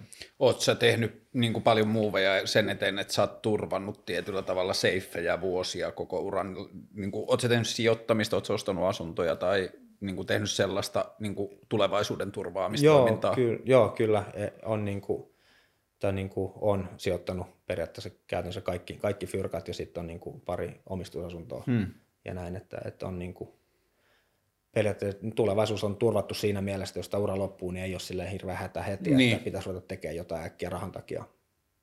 Joo, ja se on, mä ajattelen kyllä, itse ajattelen niin, että rahan suurin hyöty tai suurin arvo, ja silloin ei tarvitse puhua edes paljosta rahasta, vaan yleensä raha, joka turvaa sen silleen huomisen, että siitä ei tarvitse stressata, niin mä koen, että ihmisiltä ei monesti, ihmiset ei saa annettua, niin toteutettua itselleen tai annettua itselleen ammatillista potentiaalia, kun on se hätä siitä, että on pakko tehdä jotain heti. Mm. Että just esimerkiksi ystäville, jotka on alkanut yrittäjiksi, niin mä aina yrittänyt sanoa sitä, että yritä turvata itsellesi puoli vuotta, että sulla on mahdollisuus sanoa ei-duuneista, jota sä et halua. Mm. Ja se, että pystyy vähän niin kuin ohjailemaan sitä suuntaa, että se ei lähde pelkästään välttämättömyydestä. Kyllä. Nythän sun ammattilaisuus on sitten mitä nyt sanoisi, viimeiset viisi vuotta, niin se on ruvennut kasvamaan lumilautailun ulkopuolelle, että siihen on ainakin tullut niin kuin jossain määrin tuollainen niin kuin sosiaalisen median influenssaus tai sellainen, että sulla on alkanut olla niitä yhteistyöjuttuja, mutta sitten sä oot alkanut tekemään myös niin kuin koko kansan media-asioita. Missä vaiheessa – sä huomasit, että hetkinen, että tämä mun niin kuin lumilautailijana oleminen alkaa Suomessa muuttumaan joksikin muuksi kuin pelkästään lumilautailuasiaksi, että okei, että nyt mä alan olla tämmöinen Eero Ettala jäbä niin kuin suomalaisessa jossain mediakentässä? Oh, no ehkä se tuli niin kuin, se alun perin lähti siitä, että, että semmoinen tyyppi kuin Hanna Kouri pyysi mua tekemään tuonne tota, Iltasanomien netti sen semmoista uutta keskusteluohjelmaa niin. kuin After Dark. Joo. Ja, ja sitten mä sanoin, että hei vitsi, että mä en ole ikinä ollut muuta kuin haastateltavana itse, että mä en tiedä, onko mun kykyä haastatella ketään. Että jos mä saan tähän niin Aisa-parin, niin mä voin lähteä testaa sitä. Sitten mä sain valkata siihen, mä otin Lauri Heiskarin messi, me tehtiin sitä yhdessä kolme kautta tai jotain, ja, ja se oli oikeasti niin kuin hauska, hauska ja opettavainen kokemus, kunnes yksi päivä mä olin sitten tuolla Matin kyllä rampilla vähän skeittaamassa ja puhelin soi. Sitten mä katsoin, että okei, että en tiedä tätä numeroa, mä vastasin siihen. Niin joku soitti mulle Warner Brosilta ja sanoi, että hei, että ne on nähnyt tämän After Darkin ja ne etsii nyt Maikkarille semmoisen ohjelman kuin ja juokse, mikä sitä ei ollut silloin vielä ollut mm. olemassakaan sitä ohjelmaa siis, että ne etsii siihen uutta juonta ja kasvua, että kiinnostaisiko mua. Sitten mä niin ihan niin valehtelematta alun perin luulin, että joku pilapuhelu, että et, et, et voiko joku oikeasti haluta mut johonkin telkkariin niin esiintymään. Mm. Ja sitten mä kävin koekuvauksissa, sain sen duunin ja, ja, tota, ja siitä se on sitten lähtenyt vähän eteenpäin, mutta jotenkin tuntuu, että, että alun perinkin mä mietin vähän sitä niin TV-ssä esiintymistä, että mulla ei ole käytännössä ollut semmoista niin kuin hirveätä yritystä tai paloa päästä telkkariin mm. tekemään. Mutta sitten omalla tavalla mä ajattelin, jos tälleen niin takoven kautta joku tarjoaa mulle mahdollisuutta, niin mulla ei käytännössä ole mitään menetettävää. Mm. Jos menee päin persettä, niin se vaan tarkoittaa sitä, että mä en enää tule ikinä tekemään näitä niin. hommia. Että et mä oon nyt ehkä ottanut elämässä muutenkin pikkasen enemmän semmoisen niin kuin suhtautumisen ja, ja vähän niin kuin fiiliksen tekemisen, että et, et kaikkea pitää vähän niin kuin kokeilla, että et tietää, mikä sitten voisi olla seuraava suunta lumilautalun jälkeen, mihin voisi ehkä ammentaa se niin kuin intohimo, mitä on ollut. Ja jotenkin tästä on ollut kiva huomata nyt, että vaikka kuinka kuumottavaa TVn tekeminen alun perin olikin, niin tuntuu, että siihenkin vähän niin kuin on päässyt messiin mm. ja ja rupeaa tunteesta porukkaa siellä skenessä, että on niin kuin helpompi mennä sinne kuvaussettiin ja, ja ehkä myös se, että minkä mä huomasin oli itselle niin kuin aika iso, iso tommonen niin kuin, niin kuin klikki päässä oli se, että kun mä rupesin ehkä niin kuin mieltämään itteni juontajaksi, enkä vain lumilautailijaksi, joka mm. on juontamassa. Mm. Että omalla tavallaan sitten, että mä niin kuin rupesin jo itse ottaa itteni vähän enemmän tosissaan niin se oli mulle semmoinen niin kuin paikka, että sitten mä rupesin vähän niin kuin jo haluamaan niitä töitä enemmän ja ehkä niin kuin halusin kehittyä enemmän ja mä rupesin suhtautua siihen vähän samalla lailla kuin lumilautailu, mm. jos miettii, että, että lumilautailu on ollut junnusta asti semmoista, on opittu koko aika lisää. Sitten yhtäkkiä ollaankin siinä tilanteessa, että, että nyt, nyt tämä kehitys niin kuin vähän tyssäs ja yhtäkkiä huomata, että nyt lähdetään, että tämä kehitys menee alaspäin. Niin jotenkin tuossa juontamisessa on ollut kiva huomata jotenkin se, että joka päivä mä opin jotain uutta ja mä oon ehkä pikkasen niin kuin luonnollisempi kameran edessä ja, mm. ja, ja samalla lailla mä saatan tutkailla sitä, katsoa jonkun niin kuin mun ohjelma, missä mä oon juontamassa, niin katsoa sen ja analysoida sitä samalla kuin mun lumilautatemppuja, että hei, että et miksi mä en tossa kohdassa sanonut tolleen, mm. että tossa mun olisi pitänyt sanoa näin, että se on paljon hauskempi, tai miksi mä en reagoinut tohon juttuun. Että jotenkin musta tuntuu, että, että mä löydän siitä paljon yhtäläisyyksiä siinä mielessä niin kuin sen kehittymisen kannalta, että, että on taas joku juttu, mistä tuntuu, että koko ajan oppii jotain niin. uutta. Öö, sä oot tehnyt sitä, sä teit sen Ota rahat juoksessa, sä oot tehnyt sitä Suomen surkeinta kuskia, oot sä tehnyt vielä jotain? Semmoinen kuin mestareiden mestari. Se oli semmoinen. Niin olisi semmoinen, oliko se niinku urheilu? Joo, siinä oli Joo. kahdeksan uransa lopettanutta huippuurheilijaa, ketkä kilpaili toisiaan vastaan, niin, niin noin on kolme semmoista ohjelmaa, mitä mä oon päässyt itse juontamaan ja sitten tietysti – ollut vieraana jossain, jossain ohjelmissa, mutta mm. jotenkin tuntuu, että itsekin rupeaa olemaan nyt siinä pisteessä, että se, että mä oon vieraana jossain ohjelmissa, niin kehitä mä ollenkaan, mm. vaan se, että mä pääsen itse tekemään ja ole se tyyppi, joka vetää sitä ohjelmaa, niin se on niin kuin se, missä mä haluan kehittyä niin, nyt. Aivan. Oliko se sulle koskaan silloin, vaikka kun se ottaa rahat ja juokse, niin oliko se sulle enää siinä vaiheessa silleen niin kuin aito pääkysymys sen lumilautailun näkökulmasta? Kuitenkin noihin lautailulajeihin on aina liittynyt sitä kuulius, aitous pitää olla, tätä pitää tehdä tätä. Onko tuollaista asiasta stressannut sua juurikaan? No ei ne ehkä ole silleen stressannut. Jotenkin mä oon niin kuin jossain vaiheessa päässyt yli siitä vitsi, että kaikki ei pysty miellyttämään. Mm. Sä rupeat tekemään asioita vaan sen mukaan, että sä miellyttäisit muita, niin yhtäkkiä sä et teekään yhtään mitään. Et, et, et jotenkin mä niinku, niinku havahduin siihen, että kuitenkin lumilautolun jälkeen olisi kiva tehdä jotain muuta, että tässä olisi nyt niinku tämmöinen niinku takaportti lähteä kokeilemaan jotain muuta – ja, ja tietysti välttyisi myös sillä, että jos yhtäkkiä ne olisikin noita TV-juttuja enemmän, se on myös samalla lailla projektiluontoista kuin on vaikka lumilautailu, että se ei ole semmoista niin kuin 95, niin kuin mm, naputtelee mm, tietokonetta, mm. mikä sopisi mulle tosi hyvin, että et en mä ole siitä ehkä ikinä ottanut silleen stressiä, että et, et ihmiset puhuu mitä ne puhuu ja, ja niin kuin mä sanoin, että kaikki ei pysty miellyttämään, mutta kuitenkin kun se oma lähipiiri siellä niin kuin pysyy samana ja, ja arvostus kavereiden kesken, niin se on mulle niin kuin paljon tärkeämpää kuin se, että mitä muut, ketä mua ei tunne, niin ajattelee musta. Että. Ja, mutta mut on se niin kuin noiden lumilautajuttujen kautta ollut jotenkin silleen hauska huomata myös, että yhtäkkiä vaikka mä esiinnynkin telkkarissa, niin se yhtäkkiä onkin sitten junnut Talmassa tai Rukalata, mm. missä ne onkaan, niin mä oon kuitenkin se lumilautailija niin, niille, joo. mutta ne tunnistaa mut telkkarista joo. lumilautailijana, että kuitenkin se myös niin kuin vahvistaa sitä mun lumilautailijabrändiä, vaikka mä niin kuin telkkarissa niin. pyörinkin. Jossain määrin, ainakin niin kuin mainstreamissa mä en nyt koresta osaa puhua sen enempää, mutta, mutta ehkä musta tuntuu, että mullakin on sitten kuitenkin sen verran kilometrejä takana niin kuin tuolla koren miellyttämisestä se, että mä rupean niin katsoa tästä niin seuraavia uravaihtoehtoja, mm. mä en usko, että se kuitenkaan hirveästi vesittää sitä. Joo, ja sitten se on siisti niille junnuille myös, tai niin kuin, että sen näkee, että kun noi lautelulajit on niin silleen sisäistetty ja niin merkittäviä ihmisille, jotka tekee niitä täysillä, että vaikka saisit kuinka tunnettu jotain muuta kautta, niin silti sä oot ensisijaisesti se lumilautailija, se, mm. joka osaa tehdä niitä lumilautatemppuja, ihan sama mitä muut juttui. Mm.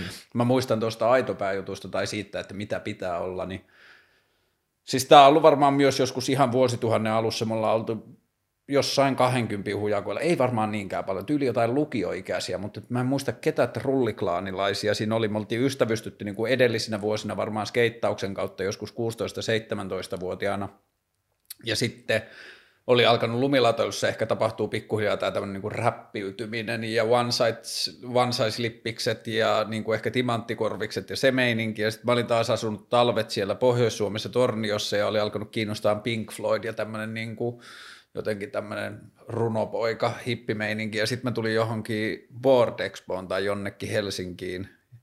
Ja sitten siinä oli niinku tapahtunut jotain tällaista näin. Ja sitten mä en muista kuka se oli, mutta joku trulliklaanilaisista oli vaan silleen, mikä vitun hippi. ja se oli semmoinen niin kuin ihan silleen järkytyksenä, että miten mm. sä voit näyttää tolta, että jos sä lasket itseäsi lumilautailijaksi, mm. niin eihän toi ole se meininki, mitä nyt tehdään. Ja sitten mm. se on jäänyt itselle vaan semmoiseksi, että okei, että mä en voi antaa aina kulttuurin sanella sitä, mitä mun niin, pitää kyllä. olla. Että, niin kuin, että jos joku tuntuu musta hyvältä, mm. niin mun pitää mennä sitä kohti, vaikka se ei olisikaan niin. aitoa.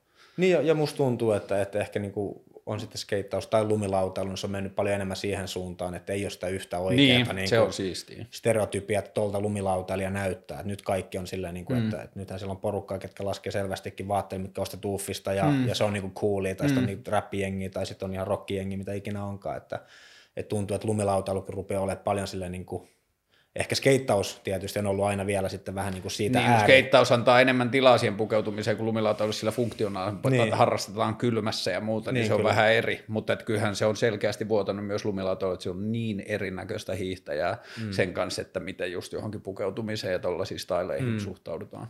Joo, mutta tuntuu, että molemmissa lajeissa kuitenkin on ehkä päästy siihen pisteeseen, että, että harrastajat on fiiliksissä, että tulee vaan lisää Just harrastajia. Näin, joo että ollaan niin päästy irti siitä, että jos sulla on samat kredit kuin toisella, niin sä et ole cool, vaan mm. se on mm. sillä, että vitsi mitä mageita, että säkin skeittaat. Niin, ja kyllähän me oltiin niin älyttömän mustasukkasia niistä lajeista silloin junnuna. Mm. Että tietyllä tavalla, että jos kukaan flirttaili se lajin kanssa, mutta se ei ollut niin kuin full on, että se ei ollut sen koko elämä, niin sitten se oli heti jotenkin sillä, että älä tuu pyörimään niin, tähän niin, tonteille. Mm, mitä sä haluat tehdä uran jälkeen sitten, kun sä et enää pysty laskemaan muuta kuin vaan sen niin kuin oman riemun vuoksi? Niin mitä kaikkea sä haluaisit tehdä? Tota, no, Tämä on semmoinen kysymys, mitä mä kuulen aika paljon ja musta tuntuu, että mulla ei Kuuletko sä sitä mitään... enemmän sun pään sisältä vai ulkopuolelta? Ää, ehkä enemmänkin ulkopuolelta, koska mä en stressaa siitä mm. tulevaisuudesta. Mä aina ajattelen silleen, että, että, että mennään nyt niin kuin vuosi kerralla. Että mä oon siinä mielessä niin putkiaivo, että mikä varmasti on hyvä, jos puhutaan itsestäni vielä niin kuin ammattiurheilijana, että mä keskityn siihen yhteen juttuun, mä teen sen niin hyvin kuin pystyn mm. ja mietin sen jälkeen, kun se loppuu, että mitä mm. seuraavaksi. Mm. Niin, niin tota, et, et, kyllähän mä toivon tietysti, että tässä vielä niin kuin lumilautelun aikana, kun mä pystyn tota tekemään, niin mä pystyn sitten siinä avaamaan lisäovia vielä ton niin kuin ihan perinteisen median puolelle ja tekemään enemmän niin kuin juontohommia ja, ja, ja, mitä kaikkea sieltä saralta pystyykään tekemään, mutta, mutta mä toivon, että pystyn tekemään jotain tällaista ja jotain niin kuin merkityksellistä ja ehkä toivottavasti inspiroimaan porukkaa, mutta jotenkin niin. Kiinnostaako sinua lumilauta-industri ollenkaan? No mä en tiedä, ehkä niin kuin, siis kiinnostaa ilman muuta, että, että kyllähän mulla aina tulee varmasti olemaan se kiinnostus siitä niin kuin lumilautailusta tosi lähellä sydäntä, mutta mm. se, että onko mä valmis uran jälkeen niin kuin reissaamaan niin paljon kuin mä reissaan mm. nyt, musta tuntuu, että Suomesta käsin olisi tosi vaikea tehdä jollekin brändille töitä. Mm. Että et, et vaikea sanoa, just me pistettiin tuossa pystyyn kaveriporukalla toi Helsingin lumilautailijat, se lumilautaseura, mikä tuli pakastimen jälkeen, käytännössä ah, okay. vähän niin kuin siihen päälle, ja siellä on nyt niin kuin Peetu Piiroinen ja Janne Lipsanen on niin kuin päävalmentajia, ja sitten siellä on, niin kuin, siellä on tota Kristo Avaska ja Heppu Pentti ja Mikko Rapila on niin kuin siellä taustajoukossa mm. pyörittämässä sitä näin. Niin se on niin kuin hieno juttu, että omalla tavallaan tuntuu, että ensimmäistä kertaa omalla tavallaan pystyy antaa myös sille lajille takaisin mm. jotain, että mikä tuntuu hienolta, että, että, että mä oon niin kuin siinä tällä niin kuin ambassador roolissa niin lähettiläänä mukana niin kuin sillä hyvän tekeväisyysmeiningillä, mikä on mielestäni tosi, tosi hieno ja kiva, että saa tämmöistä niin merkityksellistä tekemistä. Tulee itselle semmoinen fiilis, että, että tämmöinen juttu, mikä itsellä on antanut paljon, niin pystyy niin kuin antaa sillä mm. takas sitten näille junnuille ja toivottavasti boostaa sille, että niin kuin Suomen lumelauttelu taas nousisi pikkasen enemmän parasvaloihin, mitä se ehkä nyt on viime aikoina ollut. Että, että niin kuin mä sanoin, niin Rene tietysti on tämmöinen niin kuin kiva niin kuin valopilkku siellä, mm. mutta niitä saisi olla enemmän niitä Renejä. Joo, mutta et siinä Renessä on just siisti se, että se tekee tällaiselle niin kuin aitopäälle tai puritanistillekin niin kuin syitä olla kiinnostuneita taas sitten niin kuin jotenkin julkisesta lumilautailusta, mm, kun se tuntuu menevän niin sillä omalla kulmalla ja koko mm. ajan sitä on jännää ja inspiroivaa seurata. Kyllä. Eli jos joku katsoo tätä ja haluaa tutkia lapsensa mahdollisuuksia lumilautailussa, niin tutustukaa Helsingin lumilautaseuraan. Niin, se, siis olisi, se olisi kiva. Ja kyllä mä niin kuin ainakin sanon, että jos mietitään niin kuin ihan niin kuin valmennuksen, niin kuin just mä tuossa dumasin kaikki valmentajat, niistä ei mitään hyötyä, mm. mutta jos miettii, niin kuin, että meillä on valmentajana Peetu Piiroinen, joka on niin kuin tupla olympiamitalisti ja sitten Janne Lipsanen, jolla on taas sitten tietysti osaamista niin kisoista kuin kuvauspuolelta. Mm. Ja jos mä oon niin kuin siellä, siellä mukana myös vaikuttamassa, niin niin kyllä mä sanon, että siellä on ainakin niin osaamista mm. lajin sisältä. Ja mulla on niin kuin ollut aina ajatuksena, että, että mä haluaisin pitää ehkä junnuille jotain niin kuin leffailta, voitaisiin katsoa niin kuin vanhoja snoukka-leffoita, mä voisin viedä niitä vaikka Arabian reilille vähän niin kuin tsekkaa, että mm. millaista niin kuin striittilaskeminen on ja yrittää vähän niin kuin myös kouluttaa siihen suuntaan, että pelkästään sen niin seuran tarkoitus ei olisi se, että me täältä niin koulitaan jengistä uusia X Games-voittajia, mm. vaan että se, että et, et, et kukin saa lumilautalla just niin kuin haluaa, mutta sieltä niin kuin joukkueen sisältä löytyy se ehkä semmoisia lajitovereita, kenen kanssa on kiva tehdä. Niin se olisi mun tärkeintä, koska musta tuntuu, että tänä päivänä näkyy paljon niin kuin junnuja, ketkä menee yksin mäkeä. Ja sitten ne on vaan siellä, niin kuin, että, että kenen saattaa laskea yksin, tai sitten ne löytää jonkun tyypin, kenen kanssa vähän laskee kun taas tuntuu, että itsellä junnuna ollut se, että aina kun mä oon mennyt rinteeseen, siellä on ne 15 tyyppiä, niin aina mm. samat tyypit, se kaveriporukka. Niin, ja se oli yhtä paljon melkein sitä niin kuin, tietyllä tavalla nuorisotalo tai ystäväporukka hengailua kuin, tai niin kuin toimintaa kuin se oli urheilu. On, on joo. Siis meillä oli aina se tota, silloin kun laskettiin Vihdissä, niin meillä oli aina puoli kahdeksalta katsoa salkkarit koko porukalla ja sitten sen salkkareiden jälkeen oli se viimeinen tunti aika laskea vielä. Et se oli niinku sen kohokohta, että päästi katsoa salkkarit porukalla. Ja aina hirveä skaba siitä, kuka jäätyy, kenen naama jäätyy. Niin jo, aivan ennakkoveikkaukset, että kuka menee siniseksi. Niin, kyllä. Mutta toi on kiinnostavaa se, että kun nyt joku junnu voi innostua lumilautailusta nähdessään sen massamediassa vaikka kilpailujen kautta mm. ja muuta, ja sitten vanhemmat kannustaa sitä siihen, ja se voi niin kuin ajautua siihen tietyllä tavalla urheilulumilautailuputkeen, niin toi tuntuu niin kuin kulttuurissa kasvaneelle ja kulttuuria arvostavalle tosi niin kuin oikealta ja palkitsevalta ja mielenkiintoiselta, että te lähestytte sitä kautta, että se teidän lumilautaseuran toiminta ei liittyisi pelkästään siihen urheiluun tai mm. siihen kilpailuurheiluun, vaan siihen kulttuuriin laajemmin. Mm, kyllä. Ja se nyt mä oon viimeiset kaksi vuotta tai puolitoista vuotta, kun mä oon itse innostunut vuorista ja musta tuntuu, että mä haluaisin niin kuin kokea vielä tässä lähivuosina semmoisen uuden niin kuin laskemisen, heräämisen tuon vapaalaskun kautta, mm. kun se on ruvennut kiinnostaa niin paljon, niin sitten on tutustunut tosi paljon tohon, että mitä vuorilaskeminen ma- vaatii ja muuta, ja sitten ehkä just joitakin kautta tutustunut Iikan ja noitten menemiseen, että minkälainen se niiden arki on siitä, että sä heräät neljältä ja sä lähdet niin kuin nousemaan sinne vuorille ja sitten sä rakennat ne hyppyrit ja muuta, mm. että se on avautunut niin kuin se maailma sen jota ei ollut ehkä junnuna niin hyvin tajunnut, mutta että mitä tapahtuu, kun mä näen sen klipin jostain Kreikkelistä siellä vuorella, niin minkälainen on se matka sinne vuorelle mm. ja mitä kaikkea siihen liittyy ja kuinka iso osa sitten lumilautailun ammattilaisuudesta on niin kuin tosi ihmeellisiä ja outoja ja välillä vaarallisia ja tosi niin kuin hämmentäviä tilanteita, joiden läpissä joudut mennä, että sä päädyt tekemään sitten jostain Cliffistä sen päkkiseiskan, joka on sitten siinä leffassa. Niin, niin kyllä. Niin, että kyllä se, se on just niin kuin mä itsekin sanon, että periaatteessa jos katsoo jotain vanhaa omaa videopätkää vaikka, niin se jokainen temppu, mikä siellä näkyy, niin niiden taustalla on joku hauska muisto mm. omalla tavalla. Mm. Että se vähän niin kuin päiväkirjamaisesti, kun sä katsot sen pätkän, niin se kertoo siitä vuodesta. Joo. Vaikka omalla tavallaan kaikki muut näkee pelkästään ne temput. Niin itse siinä näkee periaatteessa sen niin kuin vuoden, että kuinka hauskaa vaikka ollut Heikin kanssa reissata. Mm.